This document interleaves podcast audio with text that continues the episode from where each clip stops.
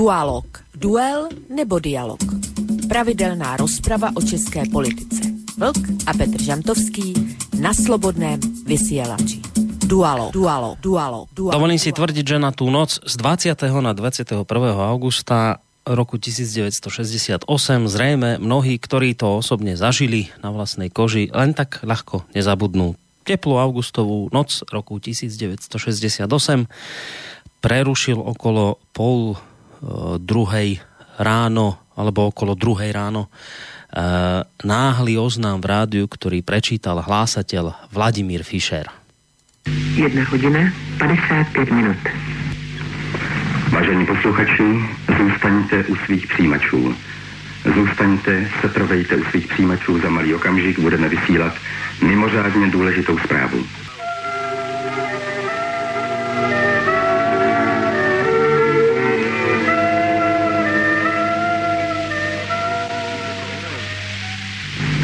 Vážení posluchači, vysíláme zvláštní provolání předsednictva ústředního výboru Komunistické strany Československa.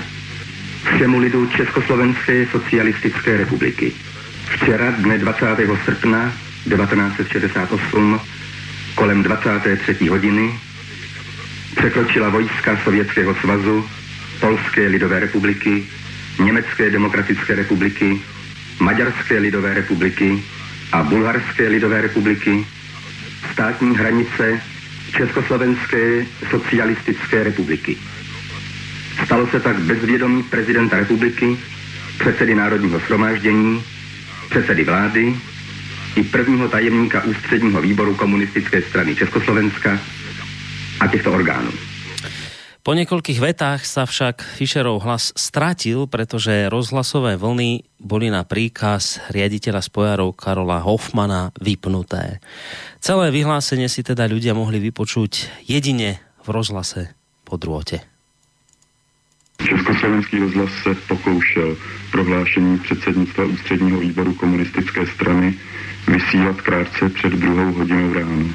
Všechny vysílače, které však máme k dispozici, byly postupně vyřazeny z provozu a dosud ani nevíme, kolik z vás tuto informaci slyšelo.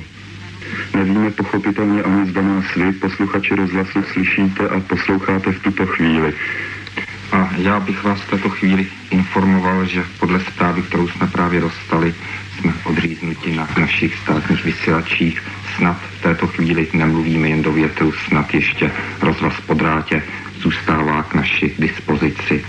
No ono síce zodpovední zasiahli do vysielania, ako si však, ako som už spomínal, zabudli na spomínaný rozhlas po dráte a vďaka tomu sa aspoň niektorí občania teda dozvedeli nielen to, čo sa v tú osudnú noc stalo, ale aj to, ako, ako vlastne vníma celú situáciu Komunistická strana Československa.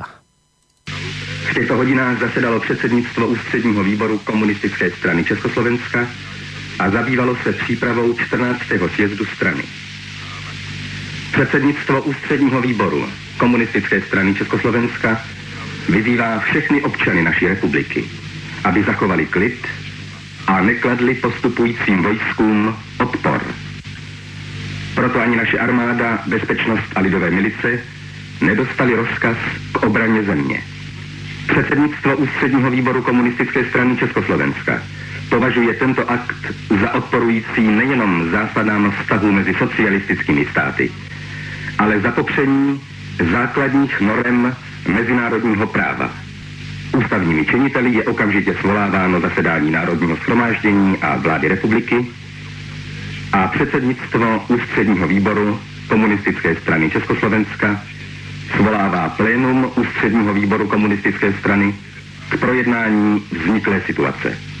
Hoci, ako som už spomínal, dochádzalo k postupnému výpadku vysielačov, cez ktoré sa ľudia vlastne mohli dozvedieť, čo sa deje.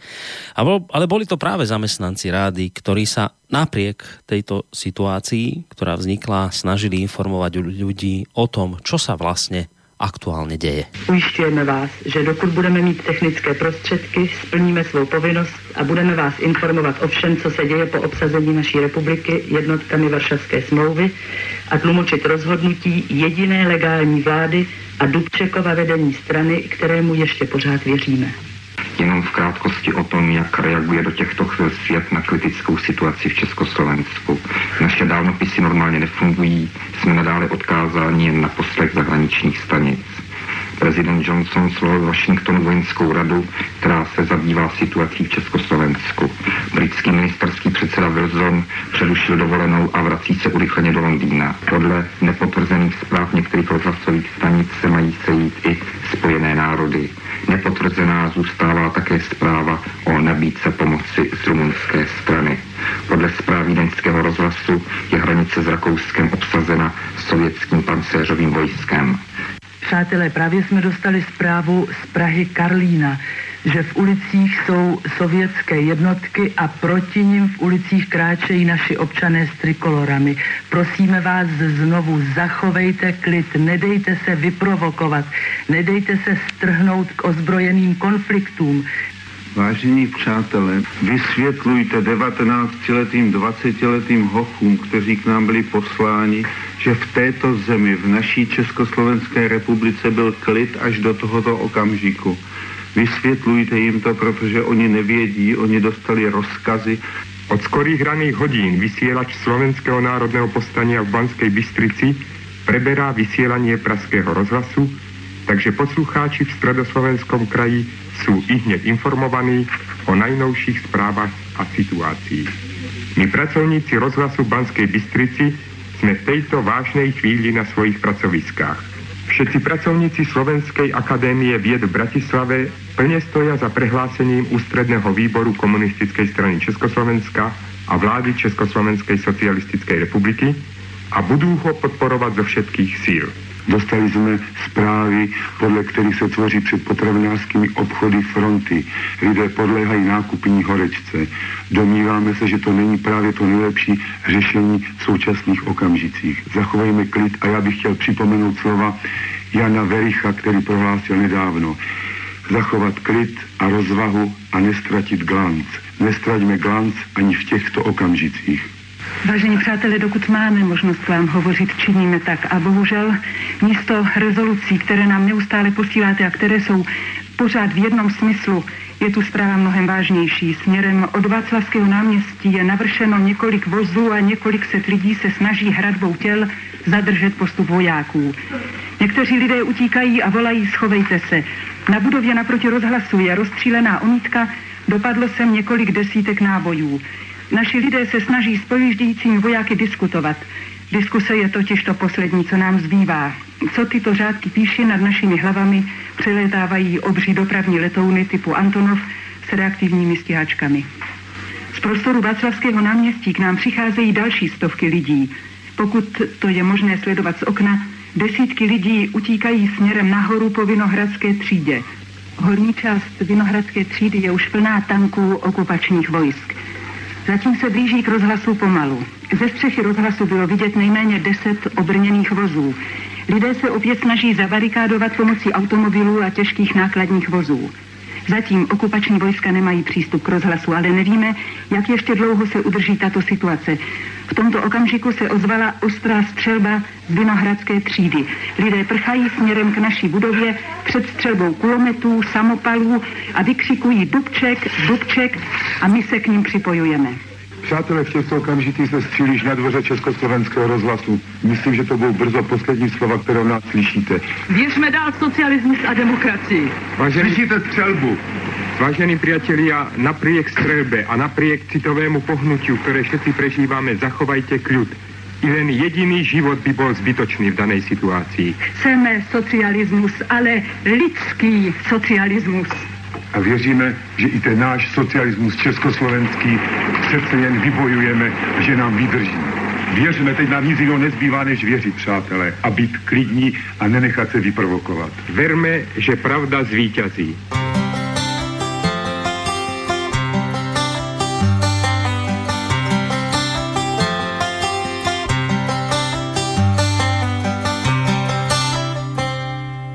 Původním záměrem bylo pár slok, vykřičníky, jenž by svědomím zněli. Chtěl jsem žalovat prokletý rok, kdy Čechové nestříleli. Chtěl jsem být jízlivý k mlčení mas, na starou jizvu pak chtěl jsem se ptát, fakty mě zděsil ten příšerný čas, ten rok osm šedesát. Včera dne dvacátého srpna devatenáct set šedesát osm kolem dvacáté třetí hodiny překročila vojska Sovětského svazu, Polské lidové republiky, Německé demokratické republiky, Maďarské lidové republiky a Bulharské lidové republiky státní hranice Československé socialistické republiky. U okna stojíš a pláčeš, Danielo. O čem pak asi ten kluk ve tvým břiše sní? Ten rok se prý téměř nestřílelo. No a tvůj syn to snění vkládá do písní. Šest tisíc tanků nám zacpalo krk a osm set letadel jak hej na vran. Hrdiny zahnali za první smrk, zhasli nás snad ze všech stran. Tanky tu duněly ulicemi, Národní muzeum rozstříleli, půl milionu chlapů z pěti zemí, ráj pro mosazný včely. Pár hodin trvala poprava jarní touhy, nechce se věřit, co v rádiu povídá pán. Prapory zdobily smutné krvavé šmouhy, svobodný národ byl za chvíli ukřižován. Máš slzy, Danielo, neboj a věř, že zas bude líp. To se ještě tenkrát nevědělo. Stabůh se navrátí nad horu Říp.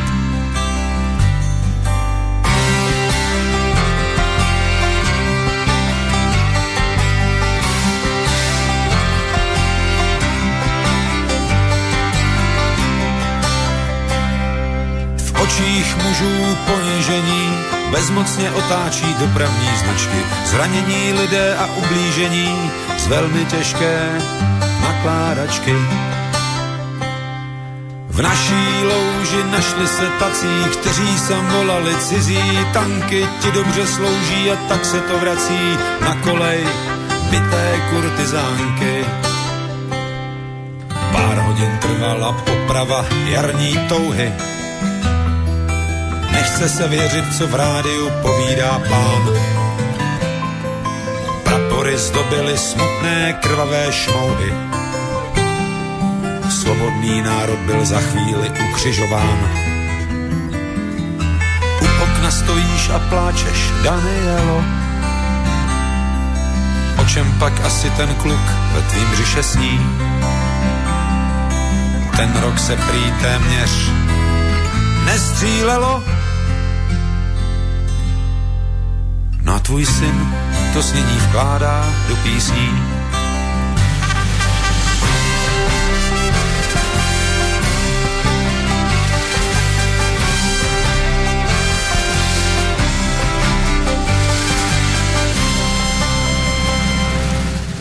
Zvukové záznamy, vážení poslucháči, ktoré som vám púšťal, nie sú práve najmladšie v týchto dňoch, respektíve, aby som bol presný, tak na budúci týždeň v pondelok, ak sa nemýlim, tak sa dožijú úctyhodných štyridsaťdeväť rokov. Mne je samozrejme jasné, že o vtedajšej pohnutej dobe sa už toho popísalo a pohovorilo dosť. Viem aj to, že verejnosti sú dobre známe nielen udalosti, ale aj hlavní protagonisti Pražskej jary, ktorý na čele s prvým tajomníkom ústredného výboru Komunistickej strany Československa Alexandrom Dubčekom hlásali socializmus s ľudskou tvárou. Poznám aj ťažké a v mnohých prípadoch tragické osudy tých, ktorí vyšli do ulic protestovať, respektíve akýmkoľvek iným spôsobom konali proti okupantom. Bolo mnoho takých, ktorí za to zaplatili svojim životom alebo zdravím. Viem, že toto všetko sú už v podstate známe veci a aj z tohto dôvodu predpokladám, že ambíciou dnešnej relácie Dualog, pri ktorej vás vítam, nebude ani tak možno mapovanie takých tých základných e, historických udalostí viažúcich sa k augustu šesťdesiatosem, ako skôr možno osobné svedectvá, pocity a názory tých, ktorí tieto pohnuté udalosti nejakým spôsobom, ktorých zasiahli. No a čo je dôležité povedať, že vlastne obaja dualogisti e, patria na rozdiel odo mňa ku generácii, ktorá e, môže o okupácii Československa hovoriť, pretože sa pri tejto téme môžu oprieť o svoje vlastné osobné skúsenosti. A to je, ako iste uznáte, vážení poslucháči, iste veľmi vzácna príležitosť, ktorú by som dnes večer rád využil. No a tak teda vítam po tomto svojom dlhšom úvode na Skyblinke dvoch pánov. V prvom rade Petra Žantovského, mediálneho analytika, publicistu a vysokoškolského pedagóga. Petře, vítaj. Zdravím tebe, zdravím, zdravím všechny posluchače a jsem docela rád, že si na úvod sérii dokumentu, pretože nám pripomínala dobrý. No, teraz nám chlapci spadli z linky, tak je musím ešte... Áno, nepresne. I v malém... Nejaký problém so spojením, tak ideme ich vytočiť ešte raz, chlapcov, lebo niekedy to tak trošku blbne, tento náš Skype. Takže poďme si najskôr Peťa vytočiť. Myslím Skypeovo, teda nejak inak dúfam, že to nebude. No, Peťo, trošku si nám spadol z linky, bolo to také nejaké zaseknuté. Tak ja zopakujú ten pozdrav, teď už to bude lepší snad. No, teraz je to dobre, teraz je to v pohode. Zdravím, zdravím tebe, zdravím Vlka, zdravím posluchače a posluchačky. Ať už som na tom šerém svete, kdekoliv je kukával, teď som mu to vzal. No, a zase sa... No, zase sa nepočujeme. Zase sa nepočujeme a toto nie je dobré. To sa mi ani trošku nepáči. Lebo predpokladám, že Peťo nebude do nekonečna opakovať ten, tento svoj úvod.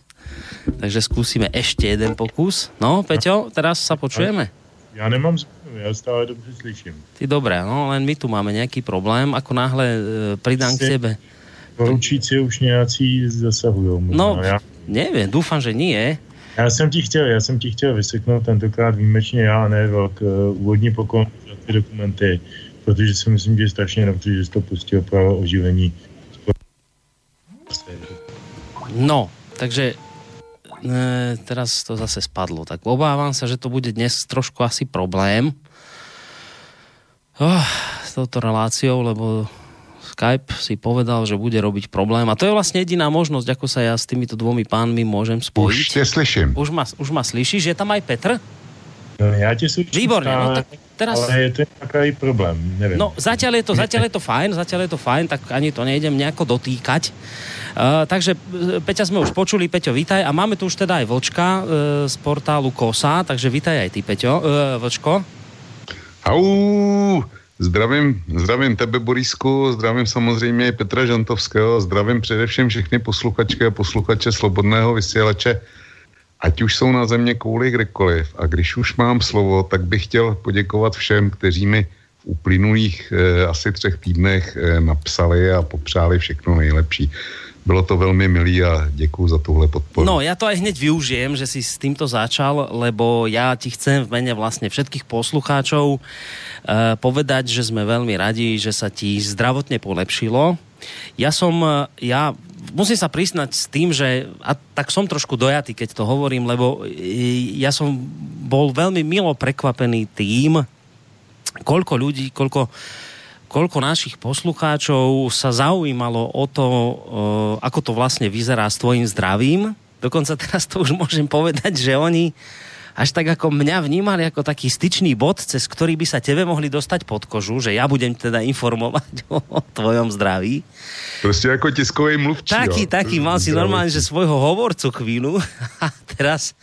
to bolo také zlaté, že oni vravia, že, že tebe písať nejdu, ale že teda ja nech im poviem ja, ako sa na to máš, a, ako teda zdravotne na tom si.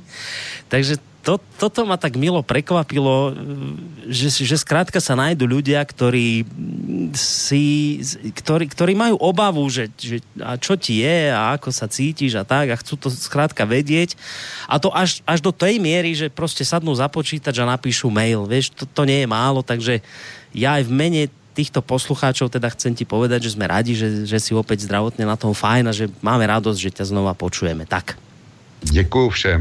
No, e, dobrý večer samozrejme aj vám, vážení poslucháči, ktorí ste sa opäť rozhodli e, dnes večer e, dať priestor nám, e, slobodnému vysielaču Petrovi Žantovskému Vlčkovi, a teda počúvať tému, ktorú dnes budeme rozoberať. Z toho môjho úvodu je to už viac menej jasné, čomu sa venovať budeme. Je aj dobré, že túto tému vlastne dnes riešime, pretože tým, že Dualog býva každé dva týždne, tak už o tie dva týždne by to bolo až také neaktuálne. Takže trošku síce v predstihu, ale predsa len téma, ktorá aj do Dualogu patrí, pretože ako iste viete, Dualog je síce prioritne relácia zameraná na české témy, ale toto sa týka nie len národa českého, ale aj slovenského, takže dnes s takým trošku aj slovenským presahom. E, téma August šesťdesiatosem. V pondelok si budeme pripomínať, ako som to teda naznačil už v úvode, štyridsiate deviate výročie. Takže v prípade, že budete mať chuť sa do diskusie e, týchto dvoch pánov predovšetkým, lebo ja som teda priznal hneď v úvode, že žiaľ, na rozdiel od nich ja nejakými tými osobnými skúsenosťami e, do tejto relácie vstúpiť nemôžem. A, tak ak budete mať chuť sa zapojiť do tejto diskusie, tak samozrejme sú vám k dispozícii či už teda telefónne číslo nula štyridsaťosem tristoosemdesiatjeden nula jeden nula jeden alebo mail na adrese studio zavináč slobodný vysielač bodka es ká, tam nám môžete písať.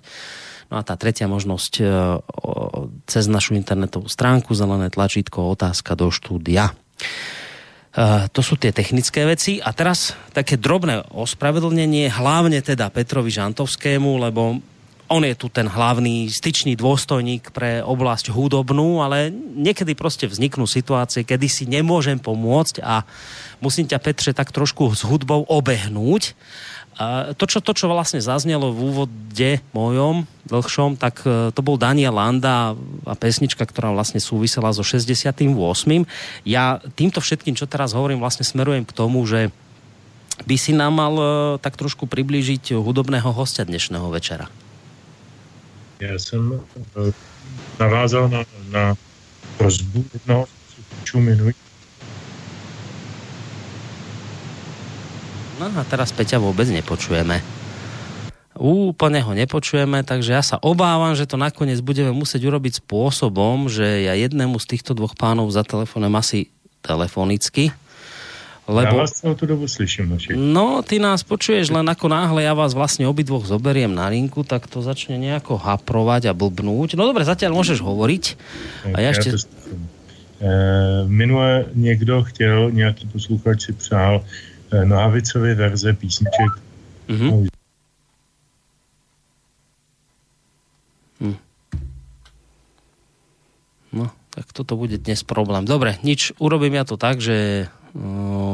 Petr bude na Skype a Vlčkovi zavolám teda na telefón, lebo inak, inak túto reláciu asi dnes večer nebudeme schopní urobiť, čo ma teda mrzí, hlavne z toho dôvodu, že ako sedieť pri telefóne celý večer je iste nepohodlné, ale iná možnosť. Celú tú dobu, celú tú dobu ti slyším. No, no a ja idem teraz zavolať Vlčkovi na telefón, neviem, či on mňa bude počuť, ale dobre, môže, môžeš teraz už Peťa hovoriť, už ťa.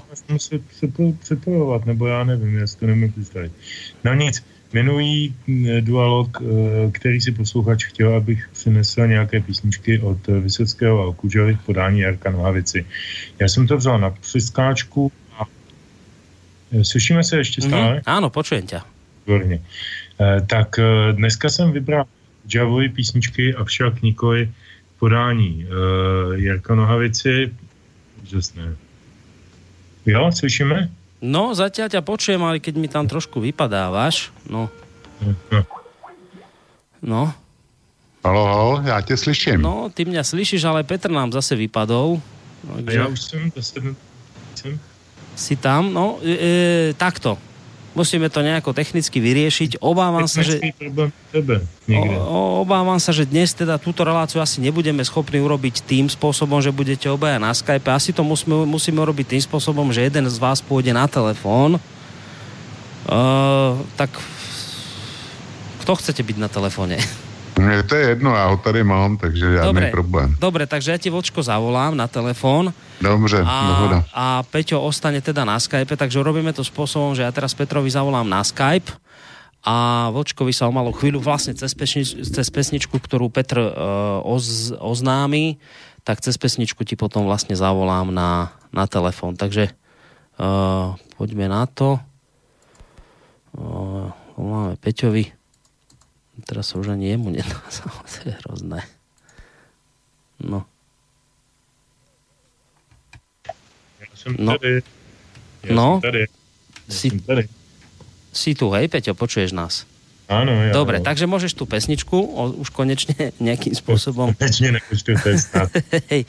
Takže splním přání na dvakrát. Tentokrát budou písně Bulata Okudžely, ovšem v podání Pavla Nejátka. To je písničkář, kterýho už jsme si kdysi tady hráli v jeho tvorbě. A na příští duolo, když se nic horšího nestane, tak budou písničky Vysockého v podání Nohavici. Ale vzhledem k tomu dnešnímu tématu jsem radši volil tuhletu dumavou muziku Bulata Okudžely. Myslím si, že se k tomu smutku toho tématu eh, hodí mnohem víc. Dneska asi nám zbyde teda čas jenom na tři písničky, začal bych teda každopádně tou první a ta se mne je Groznická píseň. Tak si poďme vypočuť, to je vlastně aj úvodná pesnička do našej dnešnej relácie. Ja sa vlastne samozrejme skúsim teraz spojiť s Vlčkom cez telefón a dúfam, že po pesničke už vás nebudeme ďalej trápiť týmito našimi technickými problémami.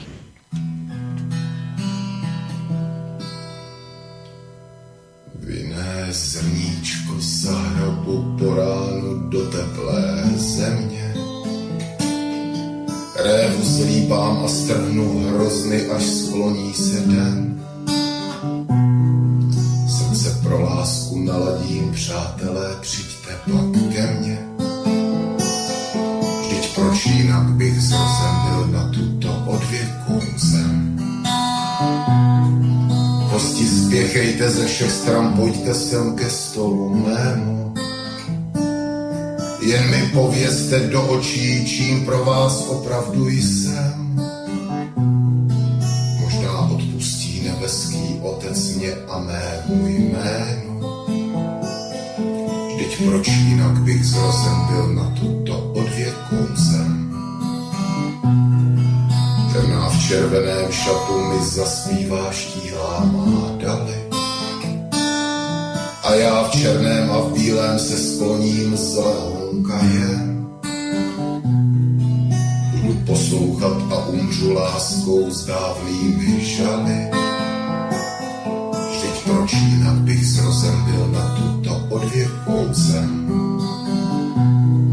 A až červánky vzplanou a večer se nad stolem schýlí. Doufám, že navždy, navždycky utkví pak v pohledu mém.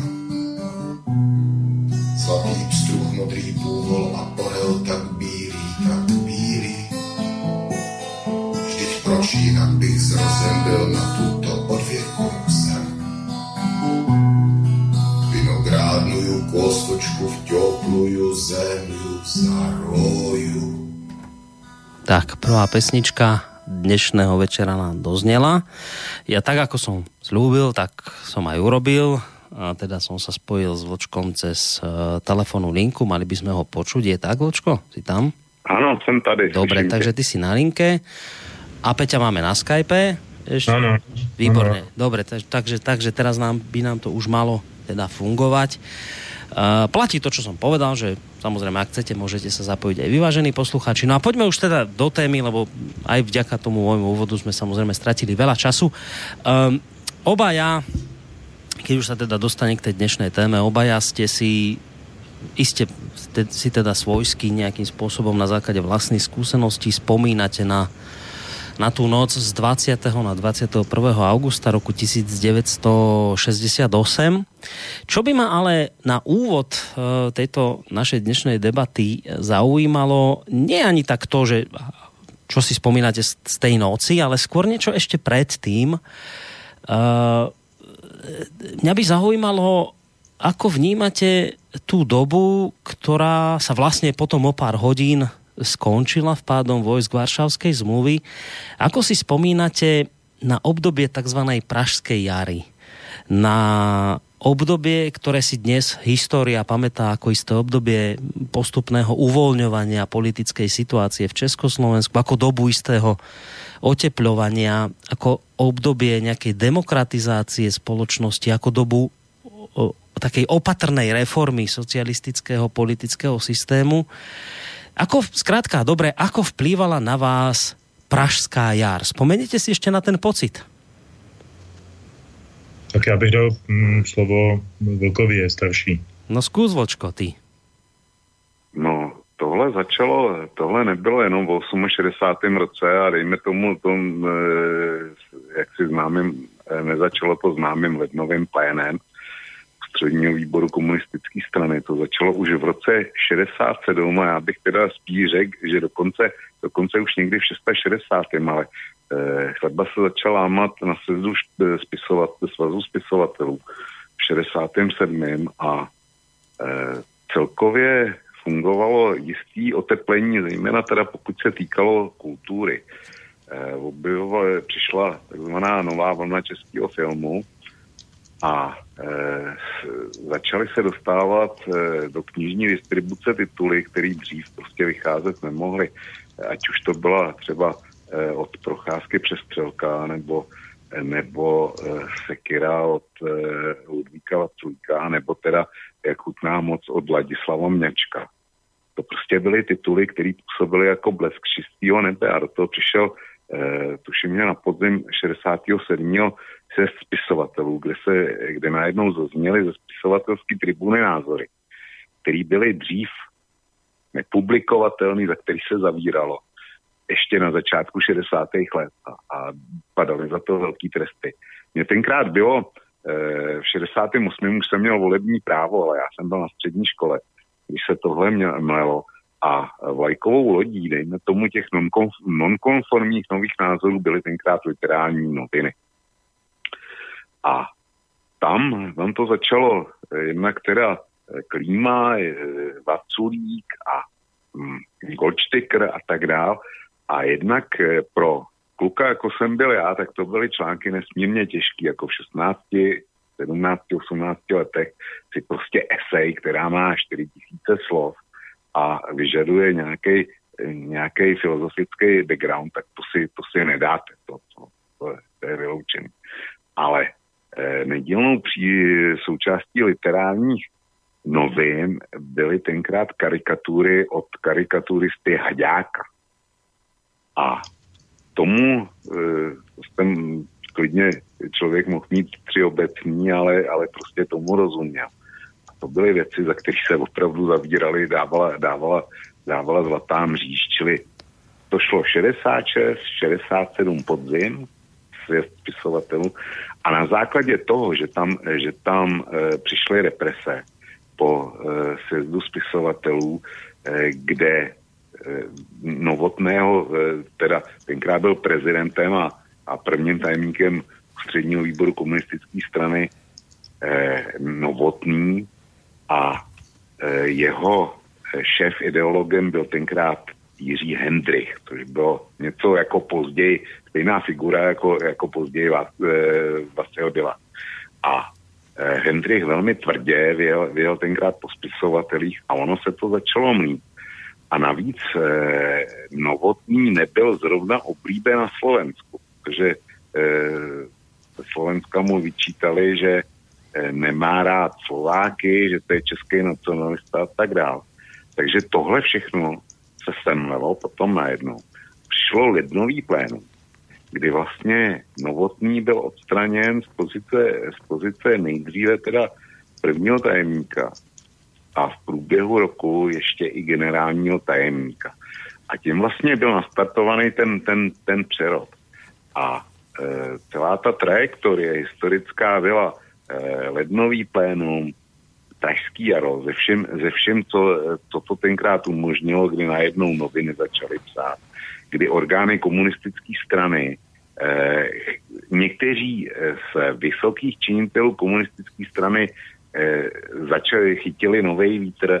Do vedení strany se postupně dostali, dostali lidi, kteří byli e, v předchozí historické etapě padesátých letech silně ostarkizováni, mm-hmm. dokonce zavřeně, jako třeba Smrkovský.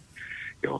Čili ta doba prostě byla jiná a najednou se otevřely možnosti. A komunistická strana se rozdělila na dvě křídla, na to, na to dejme tomu, eh, pokrokový, nebo teda novátorský a na to konzervativ.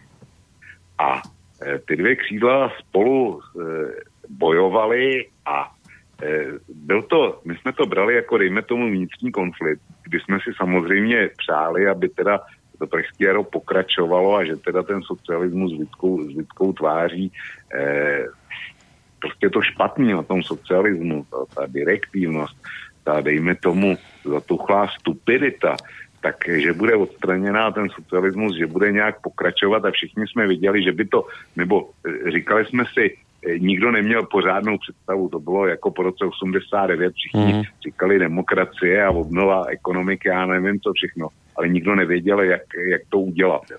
Tak z dnešního hlediska konstatuju, že zřejmě to bylo stejný v šedesátém osmém, byť teda akademik Šik přišel nějakou ekonomickou reformou, ale všichni jsme to spíš viděli, takovým nějakým předobrazem byla Jugoslávie.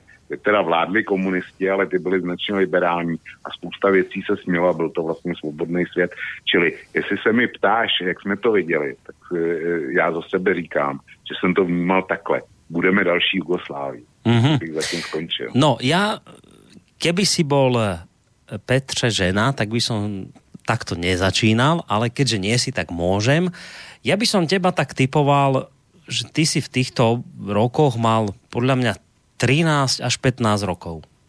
Môže byť? Ale fuj, fuj, Kol... fuj, fuj, Borisku.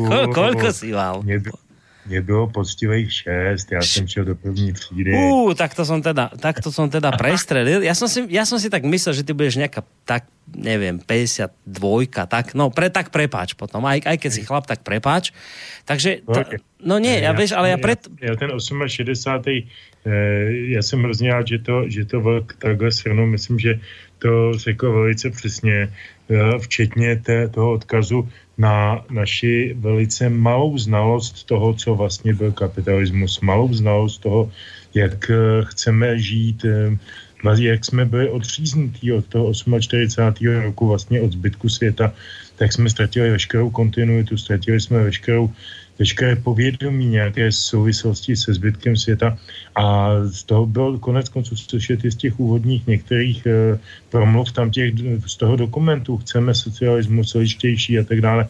Konec konců i Václav Havel ještě na roce na roce devatenáct set devadesát po převratu říkal Gorbačovovi v Moskvě, jestli mě někdo bude obvinovat, že si přeju návrat kapitalismu, tak to není pravda. Já tady buduju lepší tvář socialismu nebo demokracie se socialistickými prvky a podobně. Čili jako skutečně ta indoktrinace komunistickým e, systémem, teď nechci říct myšlením, ale systémem, tady byla obrovsky zakořeněná a e, ten pokus o o vylepšení socialismu se nepovedlo uh, určitě k velké lítosti právě všech těch ctihodných lidí, který uh, tady jmenoval Vlk.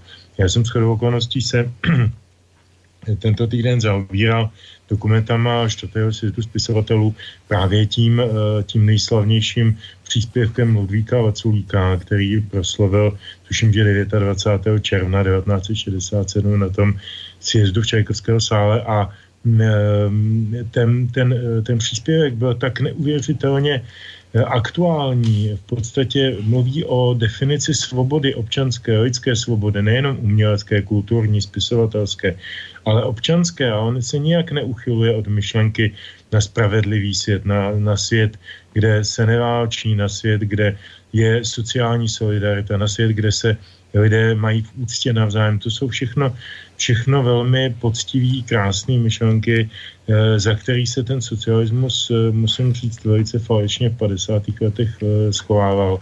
A ono to potom vyčřezlo potom po té okupaci, nebo tou okupací, že to vlastně byly všechno jenom různá alibia, různé zástěrky, které byly některými funkcionáři a klikami stavěny před skutečnou tvář toho režimu, která byla direktivní a nedemokratická. Ale ten pokus o demokratizaci socialismu já vnímám hmm. jako velmi legitimní a vnímám ho podobně jako Vlk. Jenom k tomu časovému, jestli dovolíš určení, že mi bylo těch šest. Já na to mám takovou osobní vzpomínku, kterou občas dávám k lepšímu.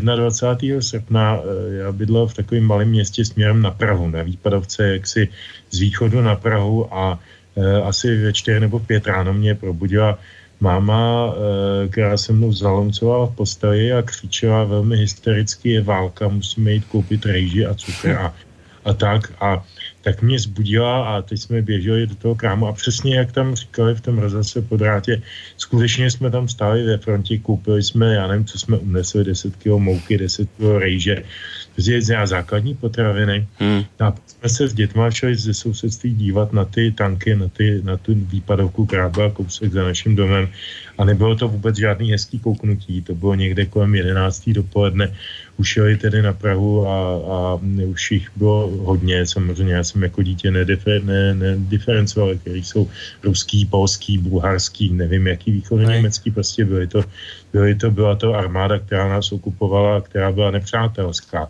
To jako pochopilo i blbé malé dítě. Ale když jsem pochopil, že válka je opravdové zlo, to jsem pochopil téhož dne odpoledne. V našem malém okresním městě totiž měl být cirkus. Cirkus Romania, to byl národní cirkus rumunský. A ten měl spousty tigrů a medvědů a různých takových podobných potvor. A já jsem se na to strašně jako dítko těšil. Měl jsem koupený lístek na odpolední představení na druhou hodinu nebo na třetí hodinu. A teď jsem se svojí babičkou do, do, do, doťapkal takhle za město na, to, na ten plac, co byl ten stan, to šapito. A strašně jsem se těšil na ty medvědy a teď tam bylo zavříno nikde ani noha. A na tom stanu byl, byla cedule takovou neumělou češtinou napsáno za účelem války dnes nehrajeme. Hm. A já jsem chvíli pochopil, že válka je zlo.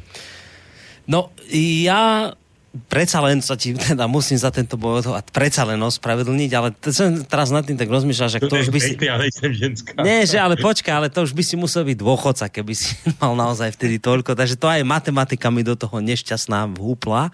Ja som sa, ja som vlastne chcel týmto všetkým sa vlastne opýtať, a už si ma v tej odpo- odpovedi obehol, že, že či si ty vlastne na, tie do, na, tie, na to obdobie pamätáš, a teraz to, to je zaujímavé, že Rajš, že si mal vtedy šesť rokov, tak to ti je taká zvláštna vec, že ja si, a keď som sa tak aj bavil s ľuďmi zhruba môjho veku, tak my si na obdobie šesť rokov nejak nepamätáme. To sa nám tak zle je so všetkým možným dokopy a viac menej tam máme nejakú takú čiernu dieru, že, že ani veľmi nič. Ale vy, ľudia, ktorí ste zažili akoby niečo silné, tak, tak si pamätáte také veci, že, že ako tá, napríklad ty teraz povieš, že ešte si pamätáš cirkus, kde bolo toto napísané, ten rumúnsky, inak klobúk dolu pred Rumúnmi, vďaka, že sa zachovali tak, ako sa zachovali, že oni boli tí jediní, ktorí nás vlastne v rámci Varšavskej zmluvy nenapadli.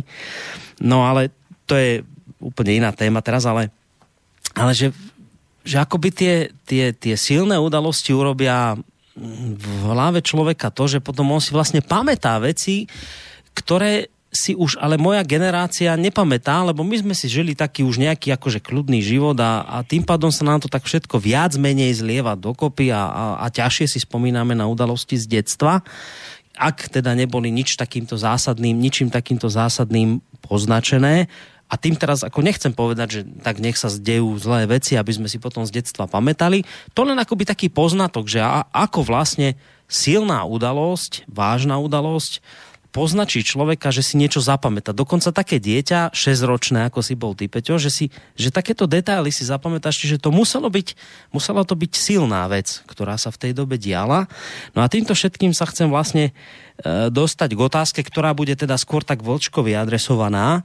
E, už si na ňu Vlčko z časti odpovedal, ale e, ty si už vravíš, že už si mal vtedy volebné právo, teda už si bol začínajúci stredoškolák, takže to si už pamätáš z toho, čo to. E, ty si tú dobu, keď sa toto všetko dialo, vnímal tak, že, a, alebo ty osobne si veril v to, že je to také obdobie uvoľňovania tých skrutiek komunistického politického systému, že to bude skrátka pokračovať, že sa napokon podarí vybudovať taký ten ideál socializmu s ľudskou tvárou, že toto všetko skončí, alebo naopak, e, možno, ak si na to spomenieš, si na to hľadel s obavami, lebo sú dnes takí ľudia, ktorí vravia, že, že im bolo viac menej jasné, že to tak nejak cítili v kostiach, že, e, že sa to pokašle, že to Sovietsky zväz nenechá len tak, e, že to nemôže proste ísť týmto smerom, tak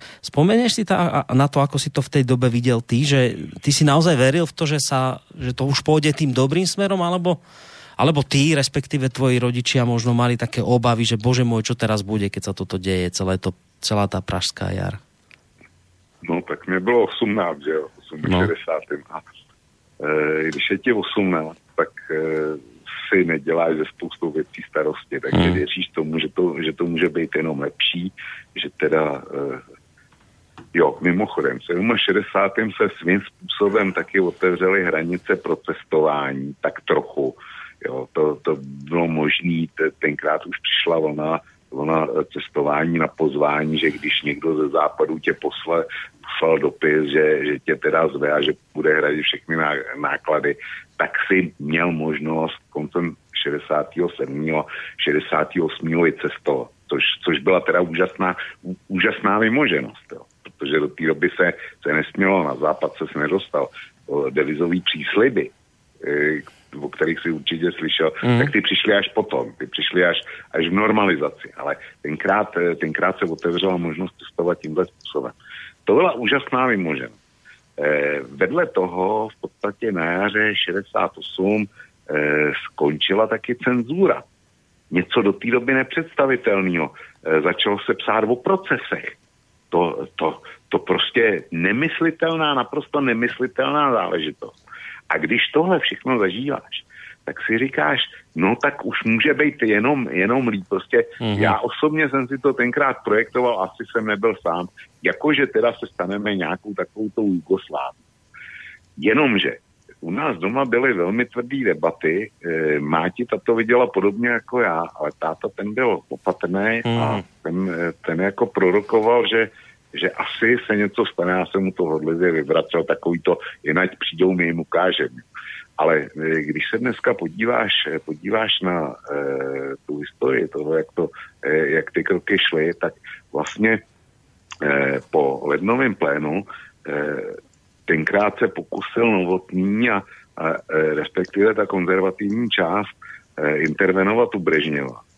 A e, Brežněv e, kázal do Prahy eto, známou větu, je to vaše dělo, jo. Je, to, je to vaše věc. Oni si prostě mysleli, že tady dojde jenom k výměně eh, starší, eh, starších kádrů za mladší, protože eh, Alexander Dubček, to prostě, to byl, to byl skutečně rizí komunista. Eh, pokud já vím, tak eh, on pocházel nejenom z dělnický a starý komunistický rodiny, jo. Ale Eh, oni byli Dubčekovi, Dubček vlastně byl v Sovětském svazu, v, v Kazachstánu v takzvané akci Interhelpo, což byla akce mezinárodního dělnictva, kdy se vydali do Sovětského svazu pomáhat sovětským soudruhům eh, budovat komunismus. No. A on v tom Kazachstánu, v tom Interhelpu žil, čili eh, Rusové samozřejmě, nebo teda sovětský, eh, sovětský vedení všechny tyhle informace mělo. A vidělo, eh, jak si od Dubčeka čekali, že zaujme zase takovou tu klasickou, klasickou linii, že prostě dojde jenom k výměně, výměně persona, pojede to furt dál, jenomže Dubček byl vedle toho taky slušný člověk a e, prostě umožnil, umožnil to všechno, co se, co se dálo a do, nebo do politbyra přišli, přišli lidi, který, který to viděli, viděli jinak. Zůstala tam část těch starých kovaných a vedle toho ty nový, čili jaký byly možnosti. A, ale když se na to koukáš dneska, tak byla, byla zkuska, tuším, v Drážďanech, byly různé intervence do Prahy, chodili dopisy Dubčekovi od vládních představitelů, Gomulka například psal, Kadár s ním mluvil, aby, aby to teda nějak začal, začal režírovat.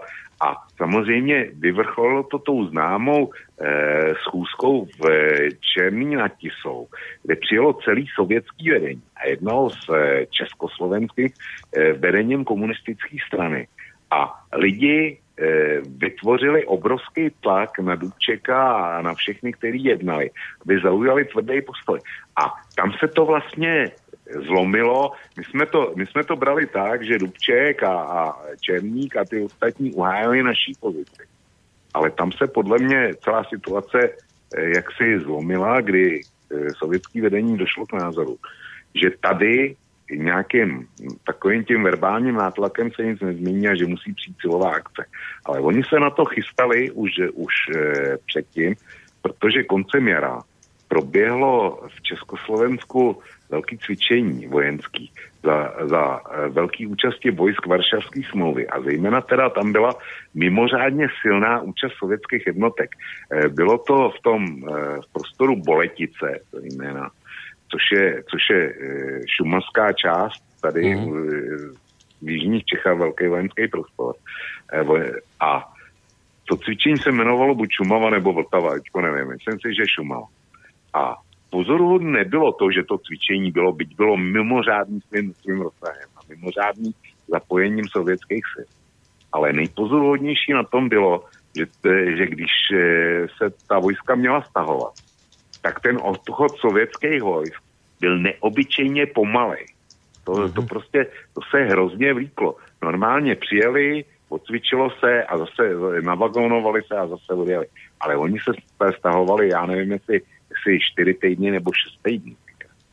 A viděno teda zpětně, to už byla, to už byla jasná, jasná příprava na to, na to silové řešení, čili eh, dneska po boji je každý eh, takzvaně no. chytrej. Jo? Čili ano, ti, kteří, ti, kteří říkali, ti, kteří si všímali tohle, všímali si Drážďan, všímali si Černý, eh, Černý nad Tisou, všímali si těch dopisů, všímali si těch, eh, těch intervencí, které byly eh, z Moskvy, z Budapešti, z Varšavy. Zejména, zejména teda Gomulka byl nepříčetný a, a východoněmecký eh, Ulbricht tenkrát.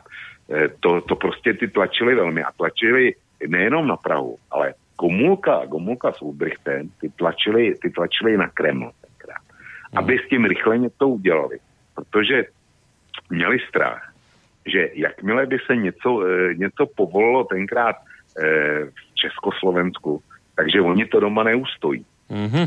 Gomulka, Gomulka to měl z šestapadesáté ještě, kdy, kdy e, sice všichni v šestapadesátém vědí, vědí o Maďarsku, ale, ale v, e, ono to e, až na tu ozbrojenou část stejný bylo v Polsku. A v padesátém třetím v Německu bylo, e, bylo ve východním bylo povstání.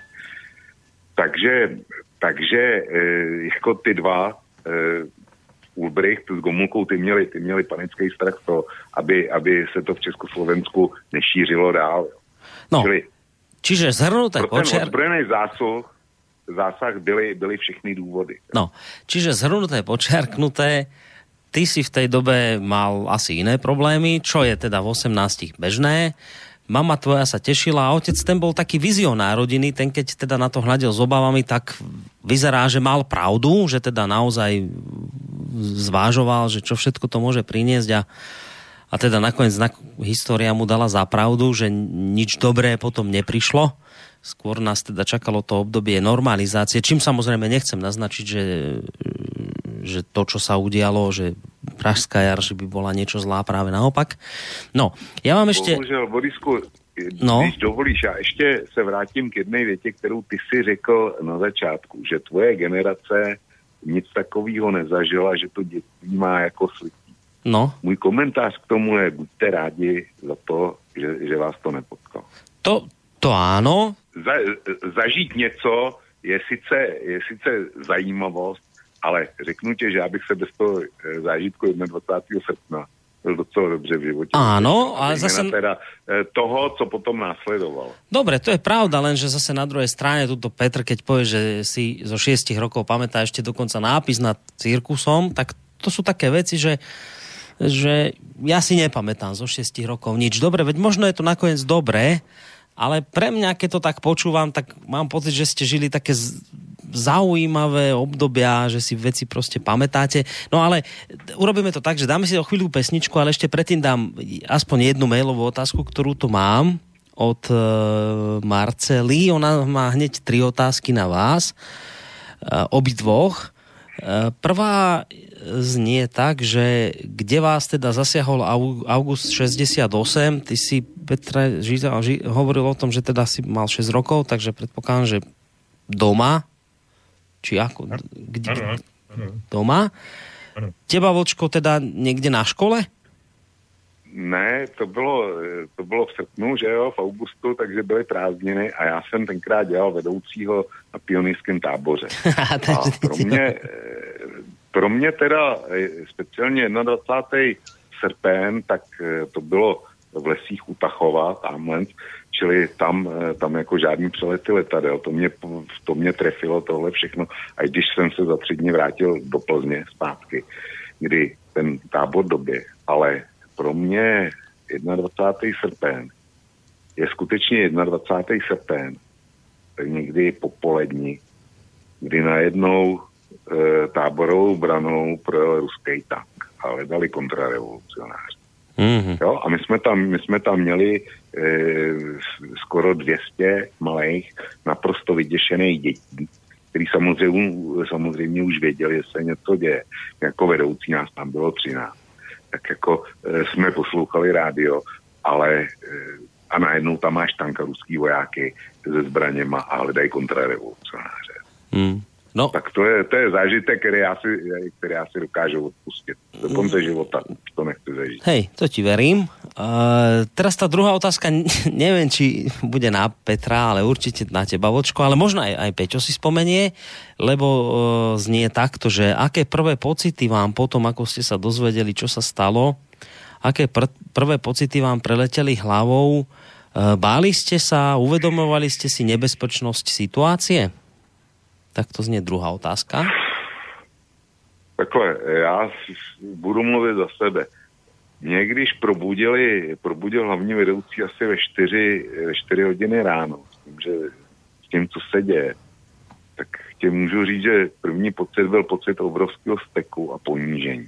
Hmm. A v osmnácti, v osmnácti si to neuvědomuješ, eh, jako co se, co se děje, nebo respektive to, to nemáš, ne, já jsem měl teda pocit bezmoci, steku a obrovského ponížení. A e, nebezpečí, to, to přišlo až s tím ruským tankem. Jo. Mm. Pak, když máš kolem sebe, já jsem měl tenkrát kluky druhá, třetí třída, no tak máš kolem sebe dvacet, dvacet takových malých vyděšenců a najednou proti něm, proti něm vojáci a tank. Hm. To, to, co nám děláš? Mm, Petře? Ty si spomínáš na tieto veci? Já si, já si samozřejmě vzpomínám na ten strach. Ten jsem popisoval prvé, protože když my jsme žili bez mého otce a žili, žili jsme s matkou a s babičkou a když prostě dvě ženy různých generací lítají po baráku a poměrně prostě nahlas křičí je válka, tak to se šestiletému dítěti docela vreje, protože hmm. jsme jako děti žili klidným sousedským maloměstským životem. Pro mě válka byly maximálně Vinetuovky. Já byl za Vinetua a bratránek byl za Očetranda nebo naopak, to už je vedlejší. Ale to nebyla válka. To bylo prostě takový, jako majzneš Indiána po hlavě a on stane a majzne tebe po hlavě a je dobře. Ale tohle byla fakt válka. Pak jsme ještě znali, pak jsme ještě znali tou dobou, myslím, že už dávali takový ten polský seriál o polsko-ruských čtyři tankisti a pes. Ten se mi strašně líbil, ten jsem jako dítě miloval, ne, protože tam byl ten pes, Šarik se jmenoval, Šarik je ruský balonek. Hmm. E, tak si představ jako půlmetrákovýho očáka, který se jmenuje balonek. To já jsem samozřejmě tehdy nevěděl, ale tak nějak mi to bylo sympatický a, a ten, ty, ty lidi tam byly sympatický a hlavně tam zvítězilo to dobro. Porazili toho nacistu. A já jako dítě jsem to vnímal velmi pozitivně a najednou vidím prostě stejný ošklivý, šedo, šedo, zelený, plechový, hlučný obludy za barákem. No tak to jsem si říkal, sakra, kde je ten Šarek? To přeháním samozřejmě, to jsem si neříkal, ale jako hlavní, hlavní pocit je strach. Mm. Dobre, takže to je otázka číslo dva a posledná otázka.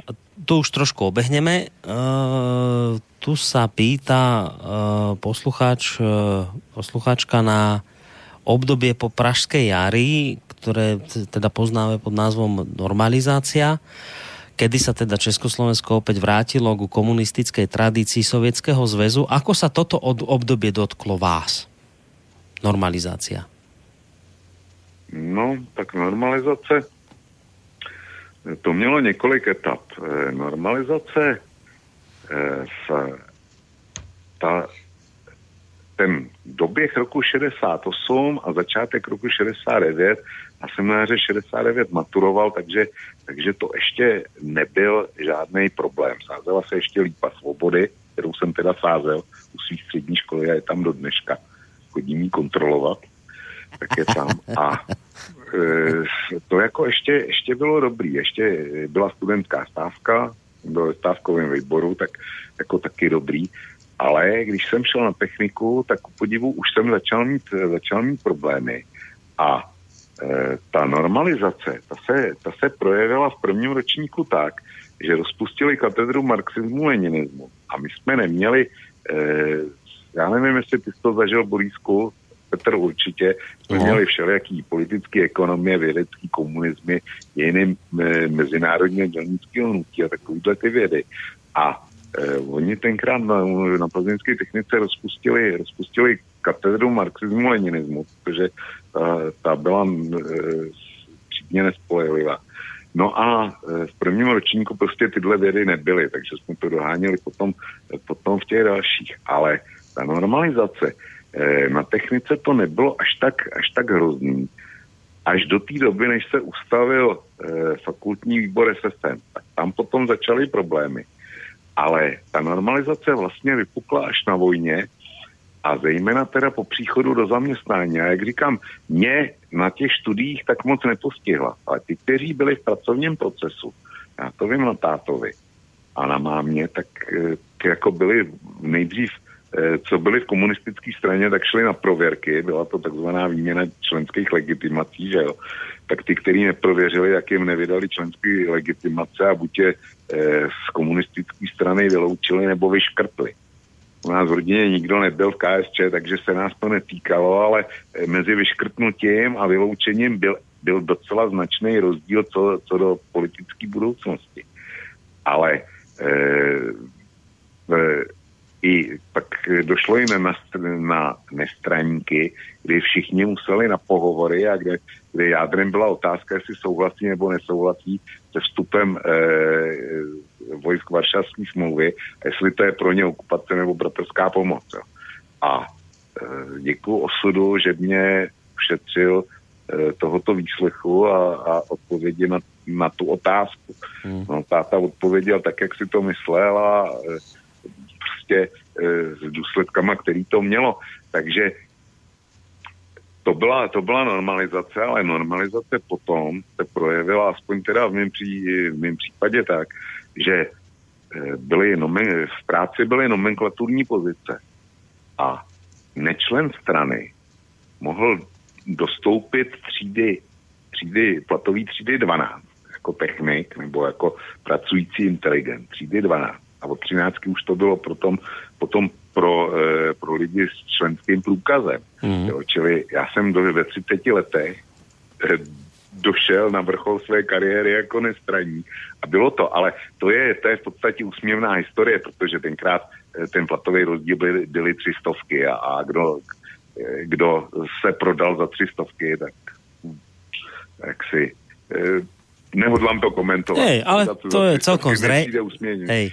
Ale to že, to, že si nemohl ven, jo, to, že si musel škemrat o nějaký příslip, to, že když si, když si potkal cizince někde na ulici, on se tě zeptal cizinec na to, jak se jde na nádraží, ta, a ty si mu odpověděl, tak si musel v práci sepsat o tom, o tom e, jako listinu s těch cizincem a ten si musel odevzdat na zvláštní e, na zvláštní oddělení, se to jmenovalo, jo, zvláštní oddělení. A nebo když jsi měl příbuzný, příbuzný z cizině a oni tě za, zatelefonovali, tak ty si o tom musel udělat druhý den, na to si měl tuším dva dny, musel si udělat záznam o telefonování s cizincem a opět odnes na zvláštní oddělení. A hmm. nebo respektive všude přítomní jaksi ti, kteří jsou v cibulkových seznamech, kdy stačilo něco říct, leckde teda, a měl si, měl si problém. Děti se nedostaly do škol kvůli svým rodičům. Tohle všechno je normalizace. A speciálně mý generaci, řekl bych, že vzala těch nejproduktivnějších a nejlepších dvadsať let, ale já si nestěžu. To není, to není stížnosť. Hej, ale bola to otázka, odpovedal si.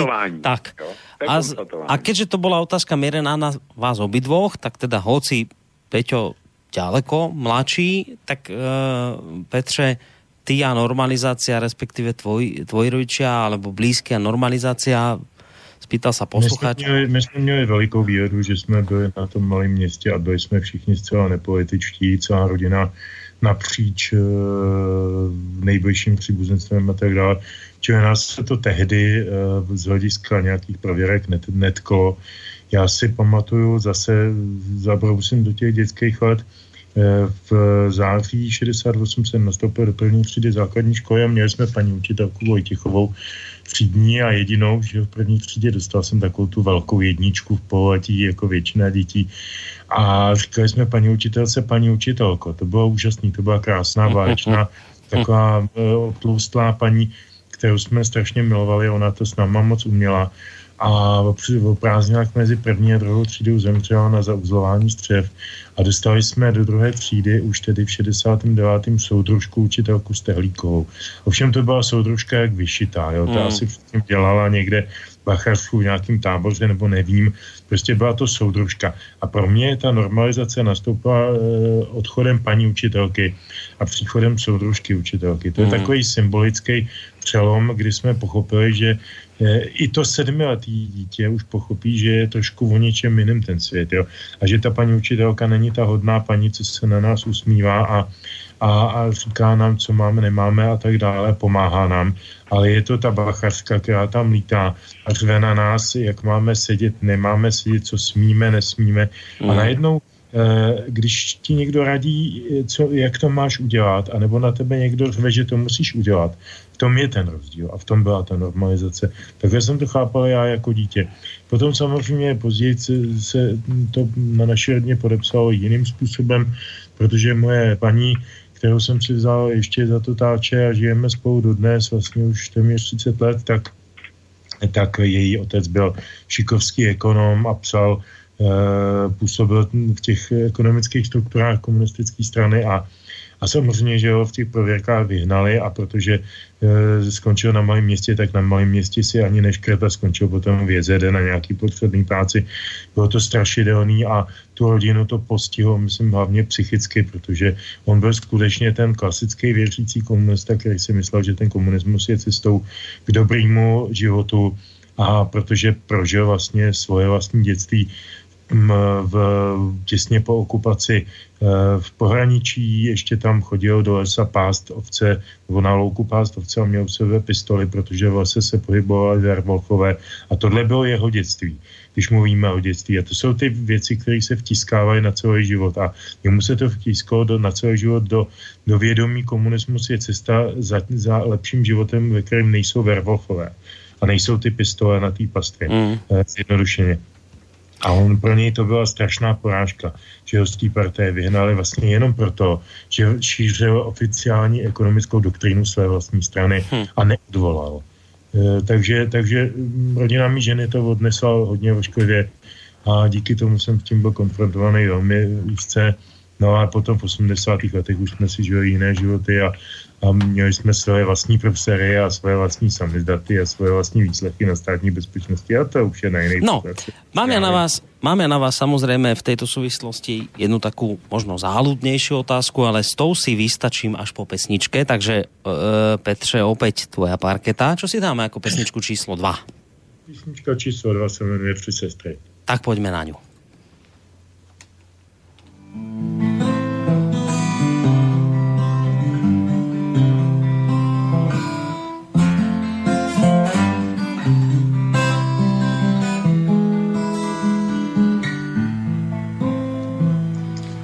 Pusťte prosím vás roletky s modrými pruhy.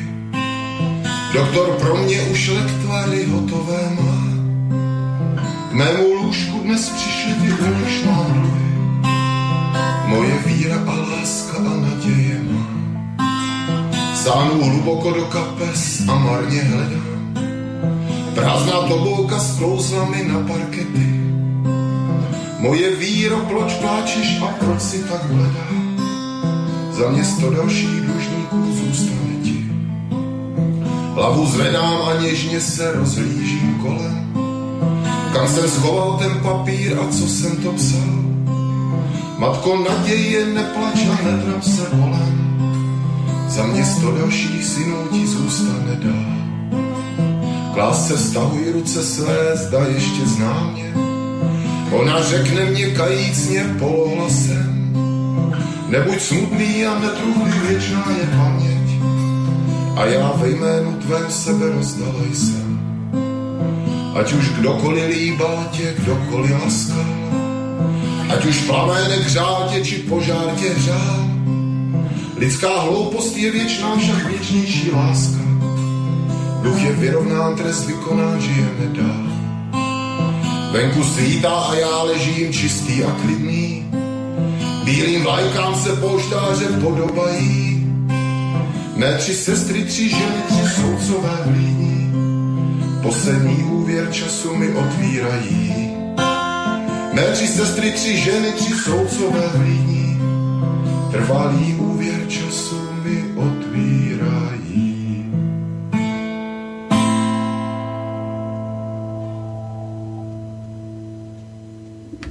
Príjemný dobrý večer. Vážení poslucháči, to sa nám už spustila opäť tá istá pesnička ešte raz. Uh, takže príjemný dobrý večer, vážení poslucháči. Tí, ktorí možno ste si nás neskôr naladili, počúvate reláciu Dualog. Dnes samozrejme opäť s Petrom Žantovským a Vlčkom. Uh, bavíme sa o téme, ktorú si budeme pripomínať štyridsiate deviate výročie na budúci týždeň v pondelok, teda šesťdesiaty ôsmy rok, keď do Československa trhli vojska Varšavskej zmluvy. Tak, ako som povedal, môžete sa do tejto našej dnešnej diskusie zapojiť aj vy. Telefónne číslo nula štyridsaťosem tristoosemdesiatjeden nula jeden nula jeden, mail studio zavináč slobodnyvysielac bodka es ká, alebo teda naša internetová stránka cez uh, zelené tlačítko otázka do štúdia. Hovoril som, že mám na vás obidvoch takú trošku akoby záľudnejšiu otázku. Uh, ja som si uh, túto otázku akoby tak uvedomil, keď som bol teraz, Vlčko to vie, lebo som mu to spomínal, keď som bol teraz nedávno opäť u vás v Prahe. Ja som minulý rok, keď som bol v Prahe, tak som navštívil uh, Betlémskou kapli, kde kázal Jan Hus, aj keď teda som sa neskôr dozvedel práve od Peťa Žantovského, že táto kaplnka bola komunistami opätovne vystavaná, čo už teda máš tak veľmi nebaví, ale žiaľ je to tak. No ale späť k téme. Minulý rok som bol v Betlémskej kapli Jana Husa. No a tento rok, keď som bol teraz posledne, tak som zavítal na Reslovovú ulicu, kde sa nachádza chrám svätého Cyrila a Metoda, kde, ako iste mnohí viete, zahynuli hrdinskou smrťou Gabčík, Valčík, Kubiš a ďalší, ktorí spáchali atentát na Heidricha. Kam týmto všetkým mierim? My sme taký, dovolím si povedať, zvláštny národ. My sme v, pred druhou svetovou vojnou mali vybudované opevnenia, ktoré nás mali brániť pred Hitlerom. A to boli dvomyselne vymyslené opevnenia, ktoré by zrejme boli, čo to zvládli. Zrejme by sme, ak netvrdím, že zrovna vďaka tomu vyhrali, ale minimálne Nemcom spôsobili riadne straty. No ale nakoniec sme to odovzdali bez boja. Keď nás spojenci, takzvaní spojenci Veľká Británia a Francúzi hodili počas mníchovskej konferencie cez palubu, tak sme tieto veci odovzdali len tak. V šesťdesiatom ôsmom, tak ako ste to počuli aj, bez, aj v tých zvukoch, nám hovorili cez to rádio iste, iste motivovaní správnymi vecami, že neklaďte odpor, zachovajte kľud, nerobte nič, čo by okupantov vyprovokovalo. A nezasiahla ani naša armáda. Ale a to, to akože tak ako počas tej druhej svetovej vojny, keď nezasiahla armáda proti Hitlerovi, tak ani teraz nezasiahla armáda. Ale na druhej strane tu máme takých jednotlivcov, ako bol Hus. Máme tu takých jednotlivcov, ako Gabčík, Valčík, Kubiš, Opálka a podobný, ktorí niečo urobili. Napriek tomu. No a teraz tá moja záľudná otázka spočíva v tomto, že, že napriek obrovskej presile, ktorá tu bola a ktorá by nás bola zničila, zlikvidovala a neviem, čo všetko zlé urobila, bolo správne podľa vás, že sme, že naša armáda nezasiahla, že sme sa nebránili, že nás okupanti v šesťdesiatom ôsmom v podstate bez boja takto obsadili?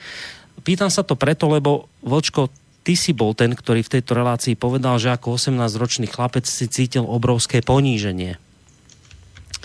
Keby sme sa boli, boli bránili, tak by si to poníženie necítil.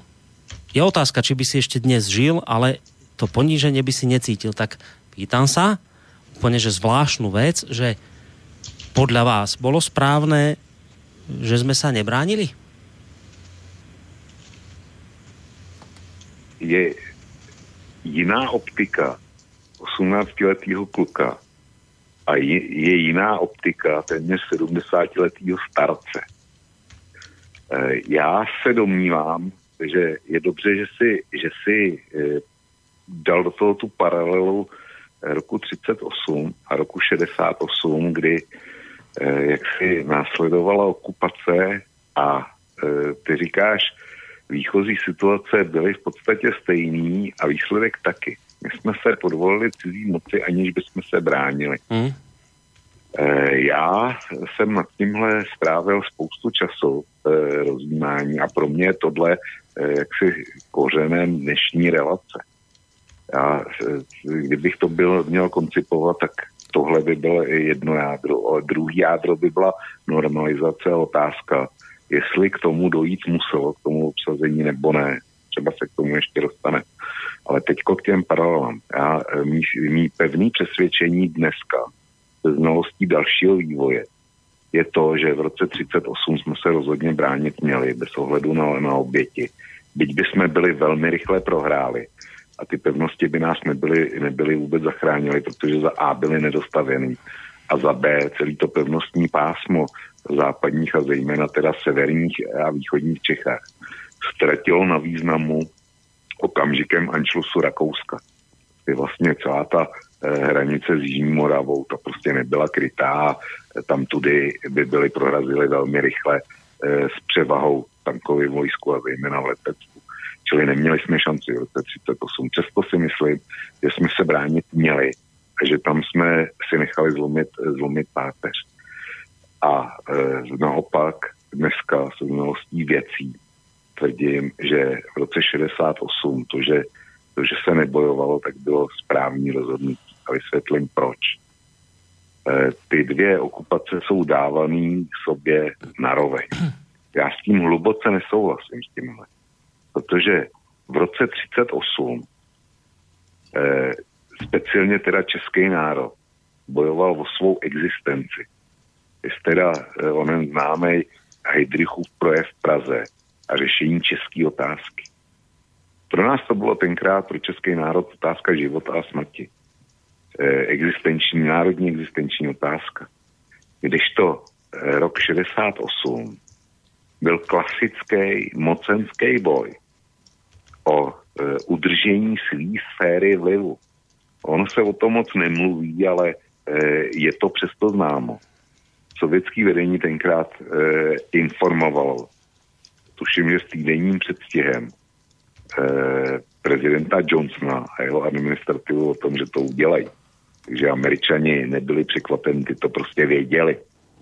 A neříkám, že to s nima bylo koordinované, ale prostě Rusové jim to řekli a dali jim záruky, že to nebude, nebude příprava k útoku na obsazení Rakouska nebo dokonce západního Německa, nic takového. To věděli a Američani eh, tenkrát mlčeli. Jo. To, to by bylo na další, na další eh, hovor ještě. Ale v roce šedesát osm nešlo, protože nešlo o existenční otázku českého a slovenského národa. Šlo pouze o to, o zachování sféry vlivu.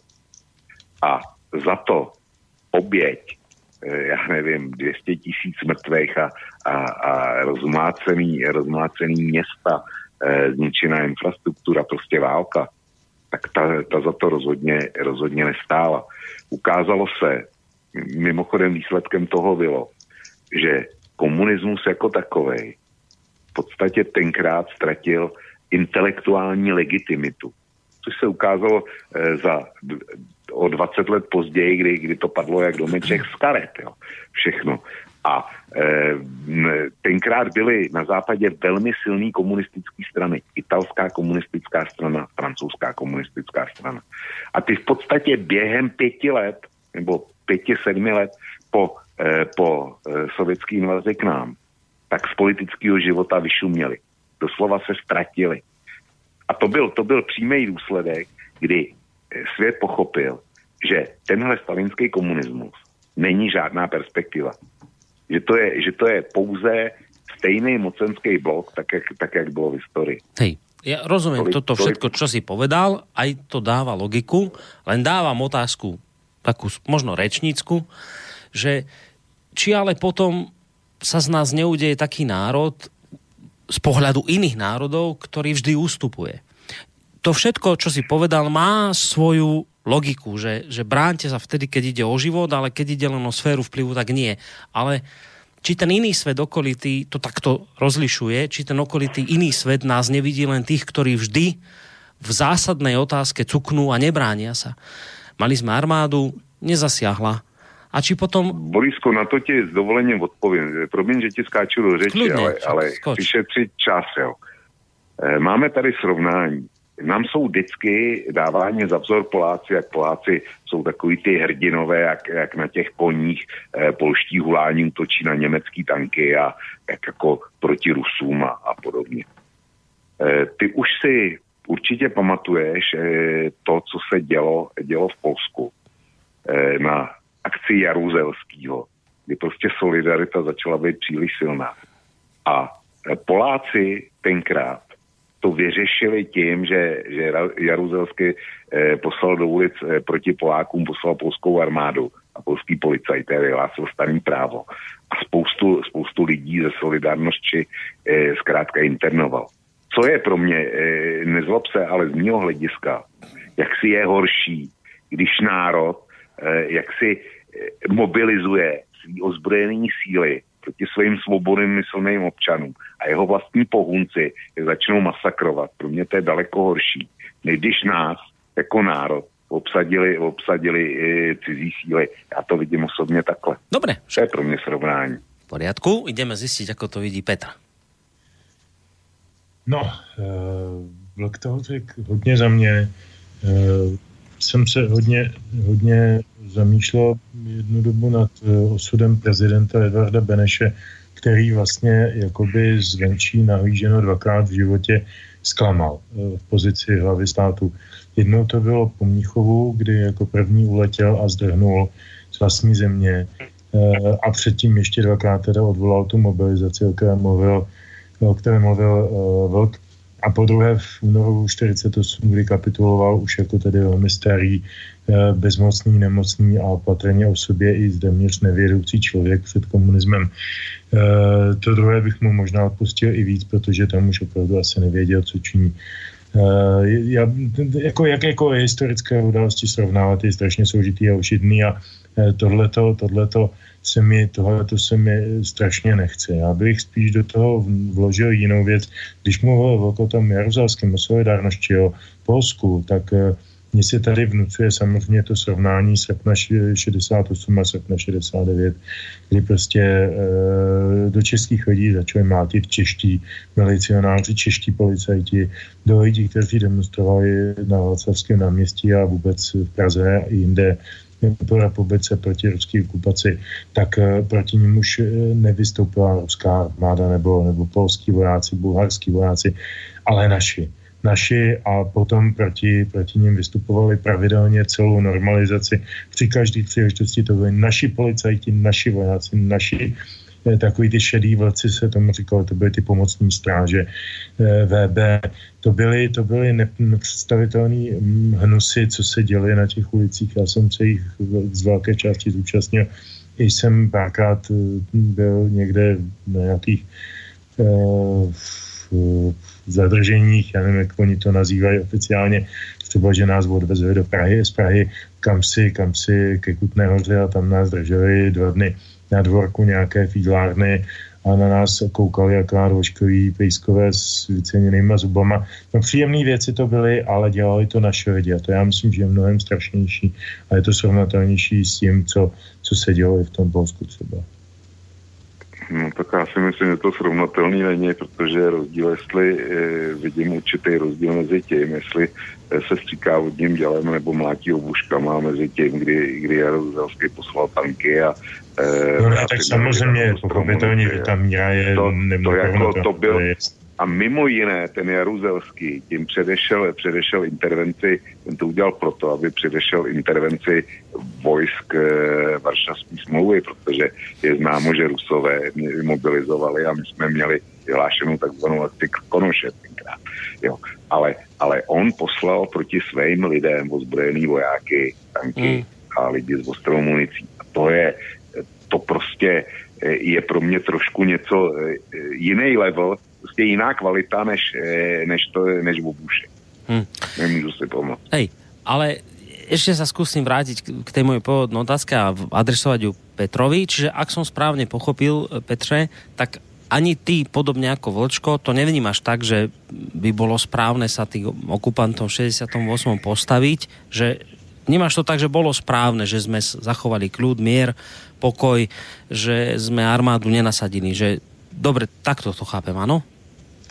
Tak v první řadě vůbec nevíme, jak by se armáda zachovala. Oni zprvu uh, vyjadřovali, když si člověk čte ty dokumenty z té doby, tak vyjadřovali velkou solidaritu vůči tehdejšímu vedení komunistické strany, to byli ti Dubčekové a spol. A, a, a věrnost lednovému plénu, to bylo to lednové šedesát osm, takové to, to co se sadilo Novotného a nastoupilo takový ten obrodný kurz. To všechno policie, armáda, silové složky podporovali, ale verbálně.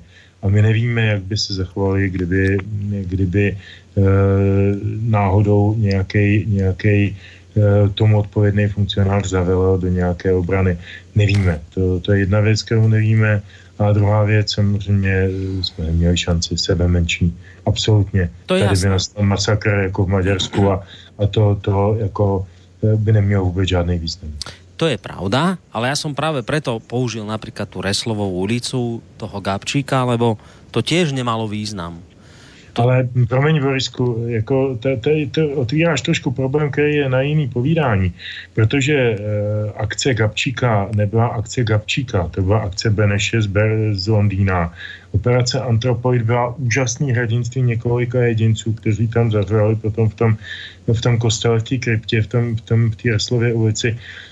Obdivuhodní lidé, kteří, kteří eh, dokázali obdivuhodné eh, hrdinství, ale eh, jaksi otázka je politické odpovědnosti za to, za ty neskutečné tisíce obětí, který ta Heydrichiáda potom vyvolala. To je mnohem složitější etická otázka, já bych to sem dneska možná netahal. Dobre, však ja to len preto som vyťahol, lebo, lebo sú v živote veci, kedy proste robíš niečo, čo nejak nemá význam, dokonca možno niekedy tým aj uškodíš, práve Heydrichiáda, ale, ale to je to, čo napokon ostalo v národe, na čo sa spomína. To je to, o čo sa môžeme oprieť ako o nejakú vec, ktorá nás nejako definuje, že sme, sa, že sme, že sme povstali. To je napríklad Slovenské národné povstanie, ktoré má dnes na Slovensku obrovské množstvo a žiaľ Bohu, to musím povedať aj, v Sloven- aj, aj medzi našimi poslucháčmi, hoci sme si zobrali názov Slobodný vysielač, priamo inšpirovaný Banskobystrickým slobodným vysielačom, ktorý vysielal počas es en pé. Aj, aj to je vec, na ktorú sa ti dnes kopec ľudí bude pozerať a viete, čo to hrozné es en pé spôsobilo? Veď my Slováci sme doteraz dovtedy nepoznali vojnu. Veď tu sa žilo úžasne, veď Tisov štát, vtedy sme napredovali. Veď vtedy všetko sa tu budovalo, cesty a tak ďalej. Čo celé es en pé vé? To bola hrozná vec, vám mnohí povedia. A ja len chcem povedať, že ale, ale to es en pé malo význam, lebo sme sa postavili okupantom. A boli to hrozné veci, veď strašne veľa ľudí zomrelo, na Slovensku vďaka tomu prišla vojna, ale sme sa postavili. A preto, preto tieto veci vy, vyťahujem. Ja viem, že sa to nedá až tak úplne zrovnávať, len tá moja zásadná otázka je, či, že hrozne to poviem teraz, že či niekedy netreba zhorieť pre tú obeť úplne, aj strašné veci podstúpiť, aby Tí, tí ľudia, ktorí ti chcú robiť zlé, ktorí ťa chcú okupovať, ktorí ti chcú vládnuť, aby videli, že tomuto národu to robiť nemôžem, lebo tento sa mi postaví, tento bude so mnou bojovať, tento si nenechá skákať po hlave. Sem mierim. To je tá moja otázka. Mieříš strašne správne, ale mluvíš o es en pé. E, operace Antropoida a es en pé sú dvě úplne odlišný záležitosti, které se podle mého soudu dají velice špatně srovnávat. Operace Antropoid nebyla, nebyla spontánním hnutím českého lidu. Byla to, byla to operace naplánovaná jako v podstatě vojenský, vojenský čin ze zahraničí, a to, že se český lid, a teď já to říkám, to slovo lid velice hrdě, ale bez špetky jakýhokoliv cynismu postavil velmi, velmi principiálně a, a hrdinsky k tomu, k té oběti, kterou pak musel přinést. Ostatně jeden z největších filmů, myslím, celé světové kinematografie, se jmenuje Vyšší princip, na to celý Rejčík, a, a je o tomhle, je o tom, jak lidé reagovali na tu strašlivou uh, situaci a kde v sobě všude nacházeli to hrdinství, ten vyšší princip. O tom, o tom byl Antropoid, nebo respektive Heiderchiáda. es en pé je přeci jenom trošku jiný příběh a, a komplikovanější i o to, že vy jste tam měli jednotky es es z Ukrajiny a tak dále a tak dále. To bychom se opravdu dostali, dostali do dalších příběhů. A es en pé, pokud něk, někdo dneska zpochybňuje, tak já si dovolím ho tady z tohoto místa nazvat historickým idiotem, protože to je... To je tak úžasný hrdinský historický čin, na který se možná vlastně ty Češi ani nezmohli. Když obrovské množstvo ľudí, obrovské množstvo, a žiaľ Bohu ich pribúda. Je na Slovensku tých, ktorí es en pé spochybňujú práve preto, lebo obete, lebo smrť, lebo strieľanie, lebo dovtedy sme nič z toho tu nemali. A dobre, nemusíme sa v tejto veci rýpať, lebo sú to skutočne odlišné záležitosti. Neviem, Bočko, ty chceš k tomuto? Ríšku, ja by k tomu ešte chtiel pár slov. No povedz. Ty si dal, ty si dal do hry třetí paralelu. Slovenský národní povstání, takže si je rozeberme. Já tvrdím, že v roce šedesát osm nešlo, to nebyla existenční otázka národa, jestli teda národ přežije tu okupaci nebo ne, na rozdíl od roku třicet osm. Čili v roce třicet osm jsme se jsme bojovat měli a v roce šedesát osm o tohle nešlo. Takových těch obsazení českých zemí někým, těch e, v historii od e, doby, kdy přišel praotec Čech na Říp, to znamená od šestého století do roku šedesát osm, těch bylo, já nevím, když řeknu třicet, tak jich klidně mohlo být padesát, hmm. nebo možná sedmdesát těch okupací. To byla prostě historicky vzato e, v e, dějinách národa českého v Čechách a na Moravě. Tak to byla jedna další okupace. Nic víc.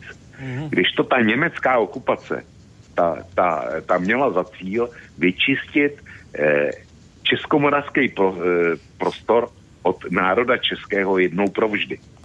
Čili to je ta základní kvalita, kdy říkám bojovat ano, nebo bojovat ne. A teďko rok, ty si dal do, do hry rok čtyřicet čtyři. To je zvláštní případ. A e, Petr nazval e, velmi e, expresivně ti, ty, kteří u vás mají ten názor.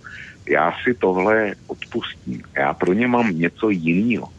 Ať zkusí uvažovat nad situací, že by k slovenskému národnímu povstání nebylo došlo na Slovensku. Tak Slovensko by bylo na straně poražených mocností. V podstatě Slovensko, oficiální Slovensko, byl Hitlerův spojenec. Ze vším všudy, co to obnášelo. Tři slovenský divize se účastnili prvního září devatenáct set třicet devět se účastnili útoku na Polsko. A potom aj neskôr Sovětský zväz. A, a potom, potom na Sovětský svaz, ale tři divize, tři slovenské divize se účastnili v sestavě armády generála von Rundstedta útoku na Polsko. To je, to je prostě to je objektivně doložená informace. Pak, pak slovenské jednotky válčily, dvě divize válčily v Sovětském svazu. Čili Slovensko bez slovenského národního povstání by byly na straně poražených mocností. Stejně jako Maďarsko, stejně jako Rakousko, stejně jako Německo, stejně jako Itálie. Umí si někdo představit historii Slovenska, kdyby, dejme tomu, nevzniklo potom Československo, až to nový Československo, pováleční, do toho by, pokud by vůbec vzniklo, tak do toho by slovenská část šla ze stigmatem, že vlastně eh, oni jsou poraže válečními eh, těmi, kteří pro, prohráli válku a kteří stáli po boku Hitlera. Já, já si neumím představit slovenský dějiny s tímhle vědomím a tvrdím, že slovenskou národní integritu zachránilo slovenský národní povstání. Jsem Čech, vidím to takhle, můžu se, můžu, můžu se mýlit a můžu teďko někoho naštvat na Slovensku. Hele, zase jeden Čehům, který to ví lepší než my. Ne, nikomu nic hmm. nenucu. Ale říkám, toto je moje technicistní. Já nevolím ten údaj, ten expresivní výraz, který použil Petr. Já říkám, zkuste nad tím přemýšlet. To by bylo bez toho slovenského no. národního povstání. Dokonca Petr povedal, ty si to ako, Peťo, označil za jeden z najhrdin, najhrdinskejších? Nejak tak, nejak tak, tak no, každopádne. No.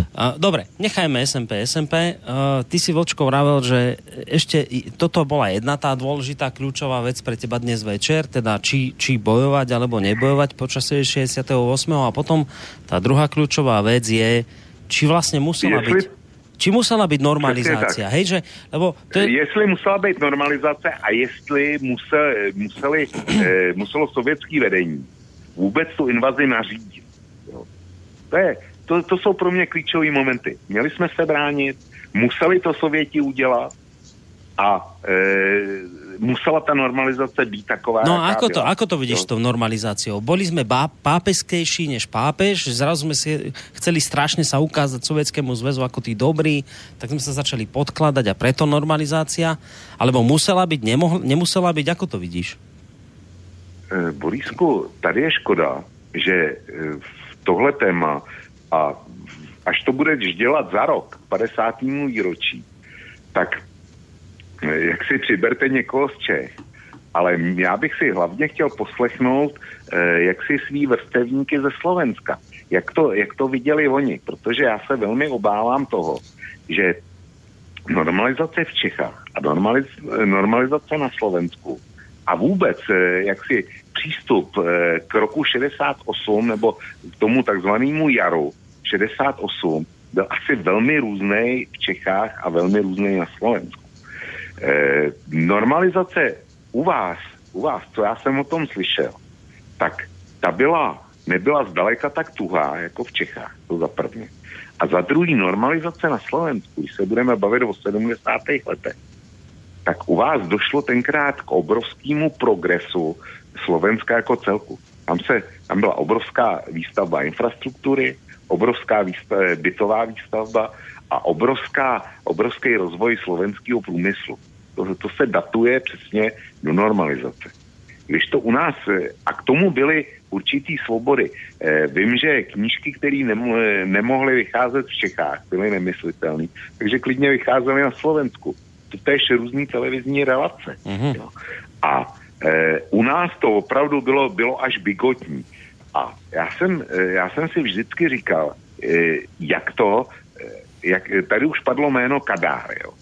Tak Kadár samozřejmě se, se stal prvním tajemníkem komunistické strany Maďarska, ona se jmenovala Jednocená dělnická strana, nebo tak nějak, ne, neměla název komunistická, to není důležité. Kadár e, se stal taj, prvním tajemníkem té jejich strany v roce padesát šest. A Kadár samozřejmě po tom, po tom krvavém povstání musel ty čistky udělat taky. Ale Kadár velmi brzo vyměnil tu ocelovou, ocelovou rukavici od brnění za sametovou e, rukavičku a v Maďarsku zařizoval takzvaný gulášový komunismus. U vás možná na Slovensku, že to bylo praktikováno taky. Já to přesně nevím, byť jsem teda e, sloužil vojnu na Slovensku, ale to, to, e, to, byl, to byl prostě jenom jeden rok a, a ty dojmy nemohly být takový bez, bezprostřední. Ale viděl, ten rozvoj Slovenska byl nezanedbatelný, když, když to v Čechách stagnovalo úplně všechno. Tam, tam ta normalizace byla bigotní a z mýho hlediska zkrátka český komunisti tady, tady vedle ve srovnání s Kadárem úplně propadli. Mm-hmm. No, normalizácia ty, Petře, jako to ty vidíš? Tak já možná něco přidám k tomu Slovensku, protože na tom Slovensku jezdím dlouho rád a mám tam hromadu přátel a taky jsem sledoval Vlk řekl přesně o situaci v průmyslu, ve výstavbě a tak dále. Já bych mohl mluvit o situaci v kultuře, která mě byla vždycky blízká, kde, která mě taky stvořila z velké části nějakou moji pracovní náplň vždycky. A vím, že na tom Slovensku skutečně nejenom, že vycházely knihy, které nevycházely česky. My jsme chodili na Václavský náměstí do knihkupectví, který se jmenoval Slovenská kniha a kupovali jsme si tam autory, který opravdu nevycházeli česky, naše i, naše i, i překlady. Od tamtať známe taková jména překladatelů, jako byl Pavol Velikovský a podobně. Úžasné knížky, nejen to, jako slovenská populární hudba nebo roková hudba. Když jsem ne, bohužel musel napsat před asi deseti dny nekrolog za Marianem Vargou, tak jsem si na, nalistoval, nastudoval minulost Mariana Vargy a dočetl jsem se například, že nejenom, že tedy na desku Zelená pošta s Pavlem Hamelem eh, natočil, na, hudebnil krásnou básničku Miroslava Válka, eh, takto ministra kultury Slovenské republiky, ale že na zásah toho, té, tohoto pana ministra byly Vargovi zakoupeny z státních prostředků první Hemondovi varhany, což byl nepředstavitelný záser, to, to, to stálo tehdy asi sto tisíc korun na, na, na český, československý poměry, čili to byla naprosto nepředstavitelná věc a Varga byl počátkem sedmdesátých let vlastníkem tohoto nástroje a na Slovensku mohly tyhle věci být, mohly být kolegium muziku, mohly být proudy. Mm. Pavol Hamel byl um, ředitel Slov koncertu v osmdesátých letech, zatímco v Česku byl ředitelem Pragu koncertu Estébák. Ministrem kultury byl chlap, který se zasloužil jenom tím, že se přiženil do, do rodiny prezidenta Svobody. Já u vás byl ministrem kultury básník, to je prostě o něčem úplně jiném a já myslím, že v tomhletom prismatu se dá hledat, co dovědět i o, těch, o té obrodné, obrod, obrodném období. Vždyť vy jste na Slovensku měli trošinku jiný starosti. Já jsem si četl hodně o tom období z knížky svého, snad to mohu tak říci, už téměř přítele úctyhodného doajena slovenské literatury Antona Hikiše. Ta knižka se jmenuje Rozkoše dávných čias. Vyšla i česky dokonce a nikdo ji tu nekupuje, protože ani nikdo neví, protože Češi jsou ignoranti v tomhletom a pro ně slovenská kultura skončila rokem devadesát dva, bohužel pro většinu z nich. Ale ta knižka je tak neuvěřitelná. Kdo se chce dozvědět něco od očitýho svědka a účastníka těch dějů od roku čtyřicet devět do roku v podstatě do současnosti, dneska je pánu Hikišovi přes osmdesát, tak, tak a byl v diplomaci po roce osmdesát devět a tak dále, to všechno se o něm na Slovensku jistě ví, tak tahle knížka je vlastně historií jak viděl Slovensko v těch letech intelektuál, který nebyl spjatý s obrodným hnutím. On byl katolík, nebyl nikdy komunista a byl vždycky, byl vždycky odjinut. Jo. Ale nebyl to zase to takový ten urputnej katolík, který přes oltář nevidí na svět, jo, když bych to tak zjednodušil. Jo, je, to, je to prostě velice racionálně rozumný člověk a jeho, jeho posouzení šedesátého osmého a toho, co předcházelo a následovalo, považuji za velmi rozumný a nebudu ho tady rozměňovat. Fakt doporučuji. Dělám tady naprosto brutální reklamu, omlouvám se. To je kniha, kterou, když měl, když měl před... Ježišmar, kolik je to let, no před pár lety měl nějaký kulatý narozeniny Václav Klaus, tak jsem mu tuhletu knihu přines a říkám, pane prezidente, eh, tuhle jsme mluvili o tom, že neexistuje žádný generační román o český nebo československý společnosti po válce do současnosti, tak tohle je opravdový generační román, tam se dozvíte nebo prostě dočtete se o tom, co jste prožíval a, a budete to znát. Je, je to cenná kniha, takže fakt vřele doporučuji. A co, jenom ten postřeh k tomu, k té normalizaci, já si myslím, že to české vedení tím, že byl prezident Slovák a zároveň to byl, myslím teda Husáka už po Svobodovi, a zároveň to byl první tajemník nebo generální tajemník K S Č, tak oni byli strašlivě, strašlivě defenzivní v tu chvíli a tak se, tak se, a navíc jako v Čechách vždycky se vládl tak poturčenecky, vždycky to bylo takový silnější a, a expresivnější a, a velice dopredalističtější, jak se tak hezky česky říká. Už v hodině už můžu. Můžeš. Tak, tak, tak jako ta, my jsme na to byli vždycky velký kavrňáci na to, aby jsme vycházeli z vrchností. Jo, kdežto v tom Slovákovi je furt ještě kousek radosti. To je jedna věc. A druhá věc, vy jste se přeci potkávali v těch vinárnách. A komunista nebo nekomunista, vyloučený, nevyloučený, nakonec jste si dali trošku vínka a, a vlastně jste si i dokázali pomoct vyživšího do tuhýho. Já vím, že třeba šéfa, šéfem hydrostavu, tak, který stavěl Gabčín, Gabčíkovo, udělal Ivana Čarnogorského z problematické rodiny, že, jak víme, udělal právě Husák. Husák jmenoval Ivana Černogorského do čela téhleté obrovské firmy s tím obrovským strategickým úkolem. Takže to, to byly věci, které se málo připomínají a já se vůbec nedivím Jánu Černogorskému, který byl v té době předsedou vlády, že Husákovi vystrojil státní portfej a vůbec se ho na to, za to nezlobím. No, e, to sa chcem ešte, ešte Vlčka možno opýtať. Ja teraz asi som spadol zo stromu, ale tak odvolám sa na svoj povedzme, že ešte relatívne mladý vek, tak tieto veci sú pre mňa akoby nové.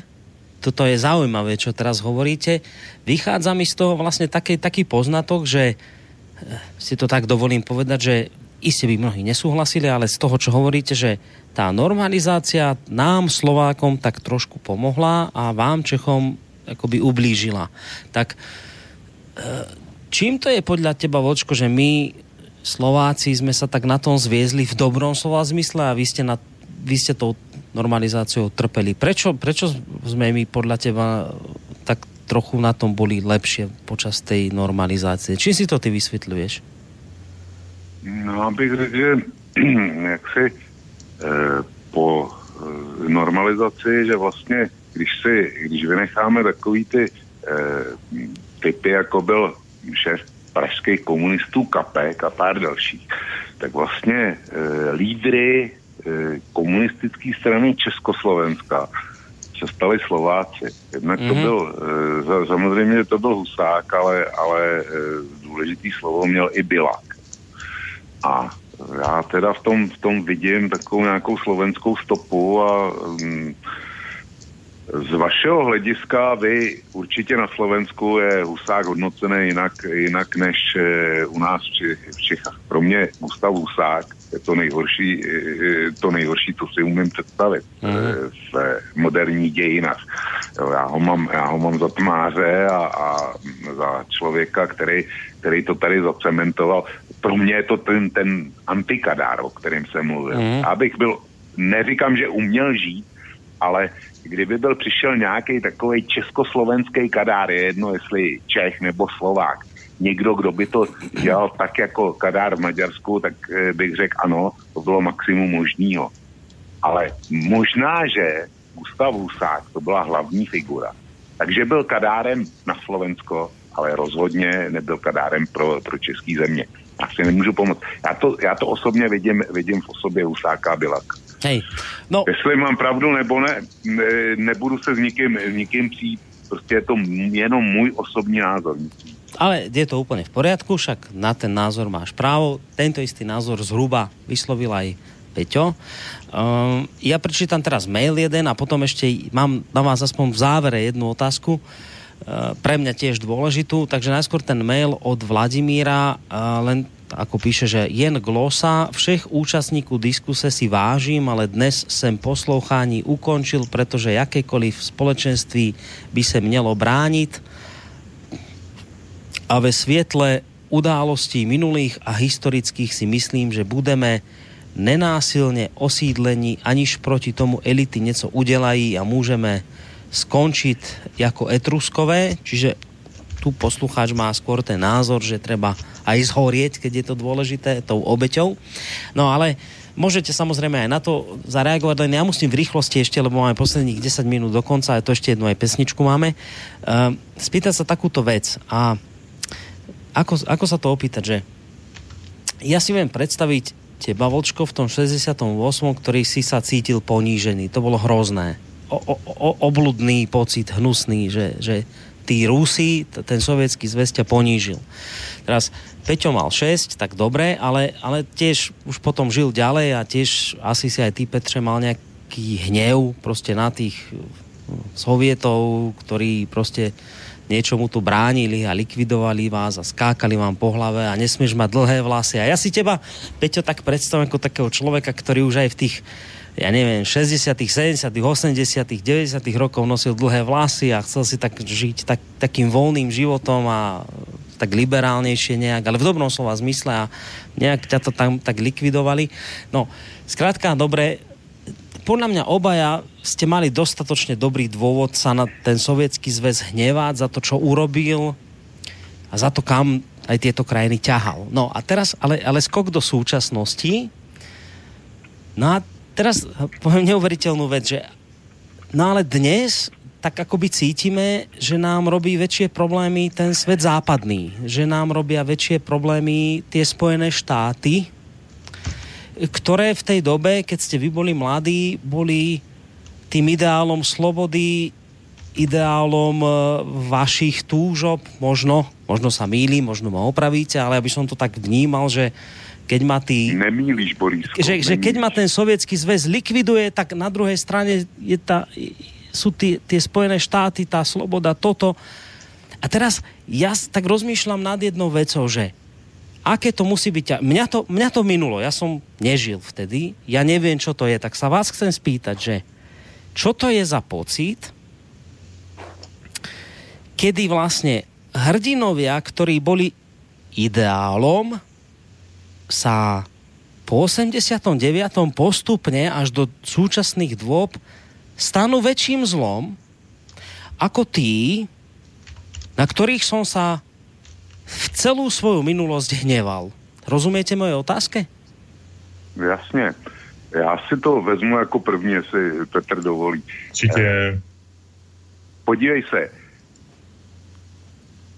Ja dokonce budu mluvit i za Petra. Řekl bych, že ani jeden z nás si neplete pojmy Sovětský svaz a Ruská federace.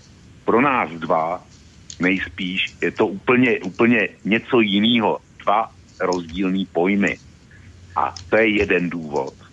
My nebojujeme minulý války a nepleteme si, e, nepleteme si Brežněva s Putinem, to za prvně. A za druhý, bohužel Spojený státy, tak jak jsme je viděli v šedesátých letech, v sedmdesátých letech, za Kennedyho, dejme tomu za Reagana, tak dnešní Spojený státy jsou úplně jiná země. A bohužel se vzdáli těm principům, kterými jsme s nima spojovali, teda aspoň já.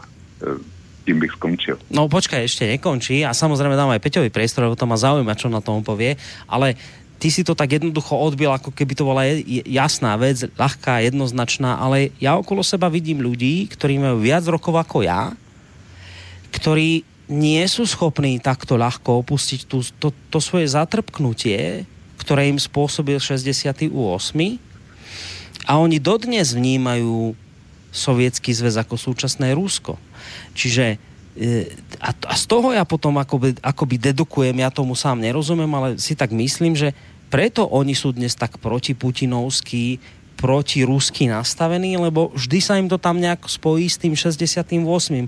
A ja teraz mám chuť im povedať, ale počúvate, ale vy nemôžete dnes akoby spájať Sovietsky zväz s tým súčasným Ruskom, a, ale ja tam nepochodím, lebo, lebo u nich je to proste zadrátované. U nich je ten Sovietsky zväz zo šesťdesiateho ôsmeho to isté Rusko za Putina dnes.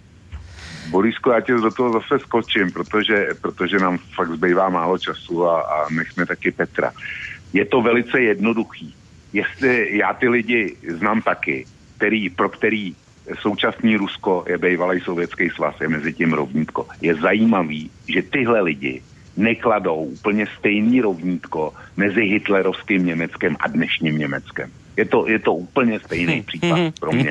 Čili jestliže, jestliže nejsem schopen říkat Merklová je Adolf Hitler, a to rozhodně říkat nebudu, tak nebudu říkat Putin je Stalin. Mm? No, jednoduchý vysvětlení. To je dobré vysvětlení. Peťo? Já tomu skoro nemám co dodat věcně. To Velgisek tak, jak avizoval, tak to řekl za mě. Myslím si úplně to tež, co on. A e, dodal bych k tomu ještě jednu věc.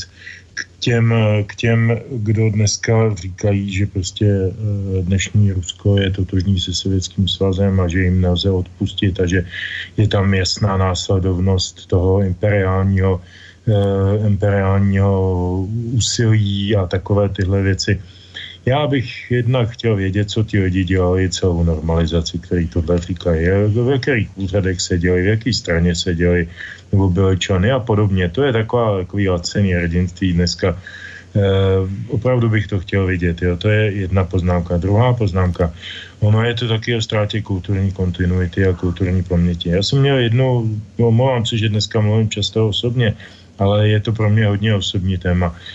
Já jsem měl obrovskou, obrovský štěstí v životě, že jsem se už od poměrně útlejch věd, někdy od čtrnácti let, dostával do kontaktu s lidma velmi vzdělanýma, literátama zejména, který mě vysvětlili, že Bulgakov nepřijel na tanku v srpnu šedesát osm a Solženicin nestřílel do, do, do lidí v Liberci a a já nevím, teď Vysocký e, taky nekrát nikde v Samošce a, a, a tak dále, a tak dále. Mohl bych jmenovat tisíce jiných příkladů kulturních činů a, a tyhle ty lidi mě naučili vnímat e, ty věci od sebe vzdáleně. Prostě Rusko je e, něco, e, Rusko je emoce, Rusko je stav hist, historicko-kulturní enkláva. Něco jiného byl Sovětský svaz, něco jiného je Ruská federace, to jsou politické útvary, který nějak nakládají s tím dědictvím, který, který v tom Rusku mají a každý s ním nakládá jinak a je třeba to diferencovat. Ale není možné říkat, že prostě já se budu do smrti zlobit na vše, co je ruské a už nikdy nepromluvím slovo ruské, ačkoliv tu řeč mám rád a naučil jsem se ji kdysi docela slušně a čítával jsem v ní té verše a díval jsem se na filmy bez titulku. E, ostatně teď si to na starý kolena opakuju, různé ty Tarkovské a, a hmm. Michalkovy a podobně. A je to, je to úžasná vzpomínka, úžasný zážitek, protože najednou z toho pochopíš o dnešku. O ruském dnešku pochopíš třeba i z těch dobrých ruských filmů, z toho Kalatkova a, a podobně z Bondarčuka. Najednou pochopíš, proč jsou dneska takový, jaký jsou. Pochopíš, proč má Putin tolik podpory, protože obnovil ruskou hrdost po tom, co i Jelcin v podstatě prodal za flašku samohonky. Jo, jako je, to, je to na jiný téma, ale jako kultura je klíčem k pochopení mnoha věcí na světě, například i Ruska. Ja to zakončím tým, že ja si vás obidvoch, po tom, čo ste dnes povedali, a, a mnohých iných ľudí vášho razenia vážim. Mne sa to samozrejme ľahko hovorí, lebo som nezažil to, čo vy.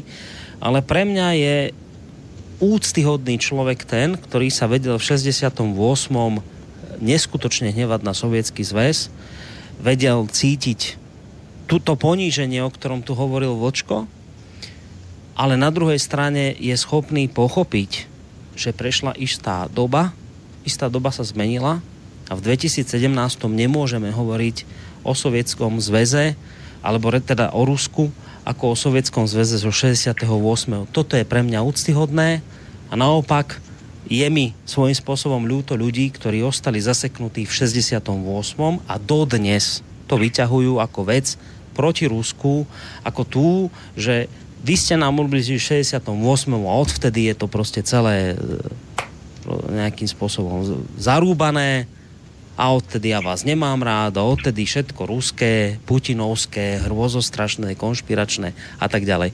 Čiže toto je pre mňa úctyhodná vec, keď niekto je schopný chápať, že doba sa zmenila, doba sa posunula a ten, kto bol možno pre mňa v šesťdesiatom ôsmom ideál, ku ktorému som sa utiekal, je dnes vlastne horší, ako bol ten možno v šesťdesiatom ôsmom Takže klobúk dolu pred vami oboma za dnešnú, za tento postoj a aj za tie veci, ktoré ste tu dnes porozprávali. Peťo, teba poprosím o záverečnú pesničku. A aj sa ti hneď ospravedlním. To mám hrozně jednoduché. Mluvil jsem o tom, že kultura je klíčem k pochopení třeba i Ruska. Takže poslední písnička se jmenuje Setkání s Puškinem. Je to, je to píseň byla to o Kučavě v podání Pavla Hejátka s textem, s textem, tuším, že Milana Dvořáka a zpívával to také Jarek Nohavica. A myslím, že je to nejlepší tečka. Petr Žantovský hovorí, mediálny analytik, publicista, vysokoškolský pedagóg. Peťo, maj sa pekne, ahoj. Dobrou noc všem. A pekný zvyšok večera aj tebe, Vlčko. Ahoj. Pekný víkend tobě, pekný víkend Petrovi a pekný víkend všem posluchačkám a posluchačům a těším se na někdy příště. Tak, to bol, to bol Vočko z portálu, alebo teda zakladateľ portálu Vlkovo bloguje, alebo Kosa. No a teraz záverečná pesnička a spolu s ňou vám teda ešte pekný zvyšok večera praje Boris Koroni. Co bylo je pryč, jednou provždy a stezky sú k ničemu. Každá epocha má vlastní kulisy, herce i kus. A líto mi je, že už nikdy se nesetkám s Puškinem. Nezajdu si s ním na čaj do bystra u sedmi hus. A líto mi je, že už nikdy se nesetkám s Puškinem.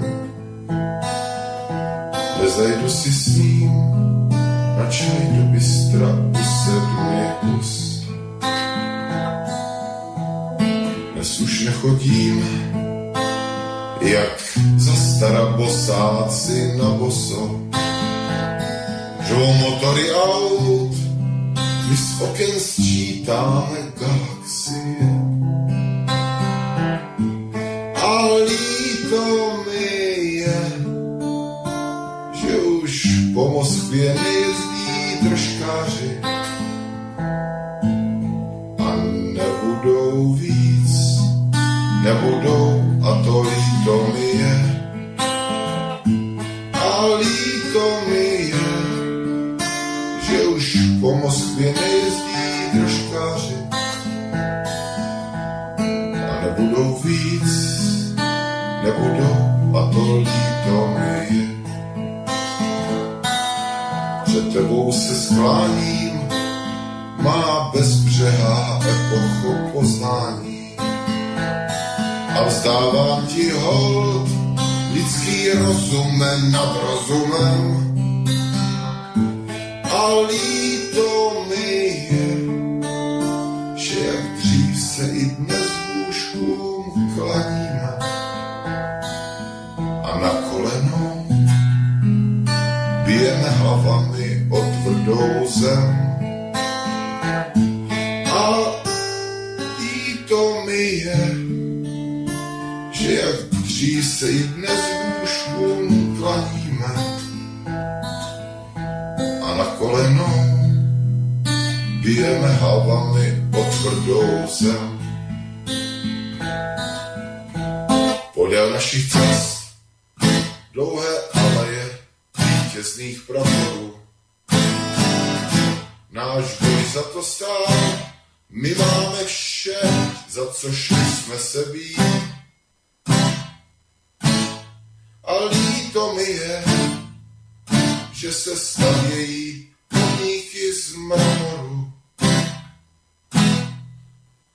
Vyšší než my, vyšší než veškerá vítězství. Co bylo je pryč, vyjdu ven na špacír, koukám cít.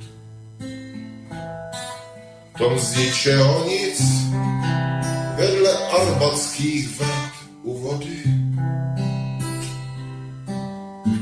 Stojí drožkář a kůň, a pan Puškin jde po prázdném prospektu. Já kryk za to dám, že se zítra něco přihodí. Stojí drožkář a kůň a pan Puškin jde po prázdném prospektu. Já kryk za to dám. Zítra, že se něco přihodí.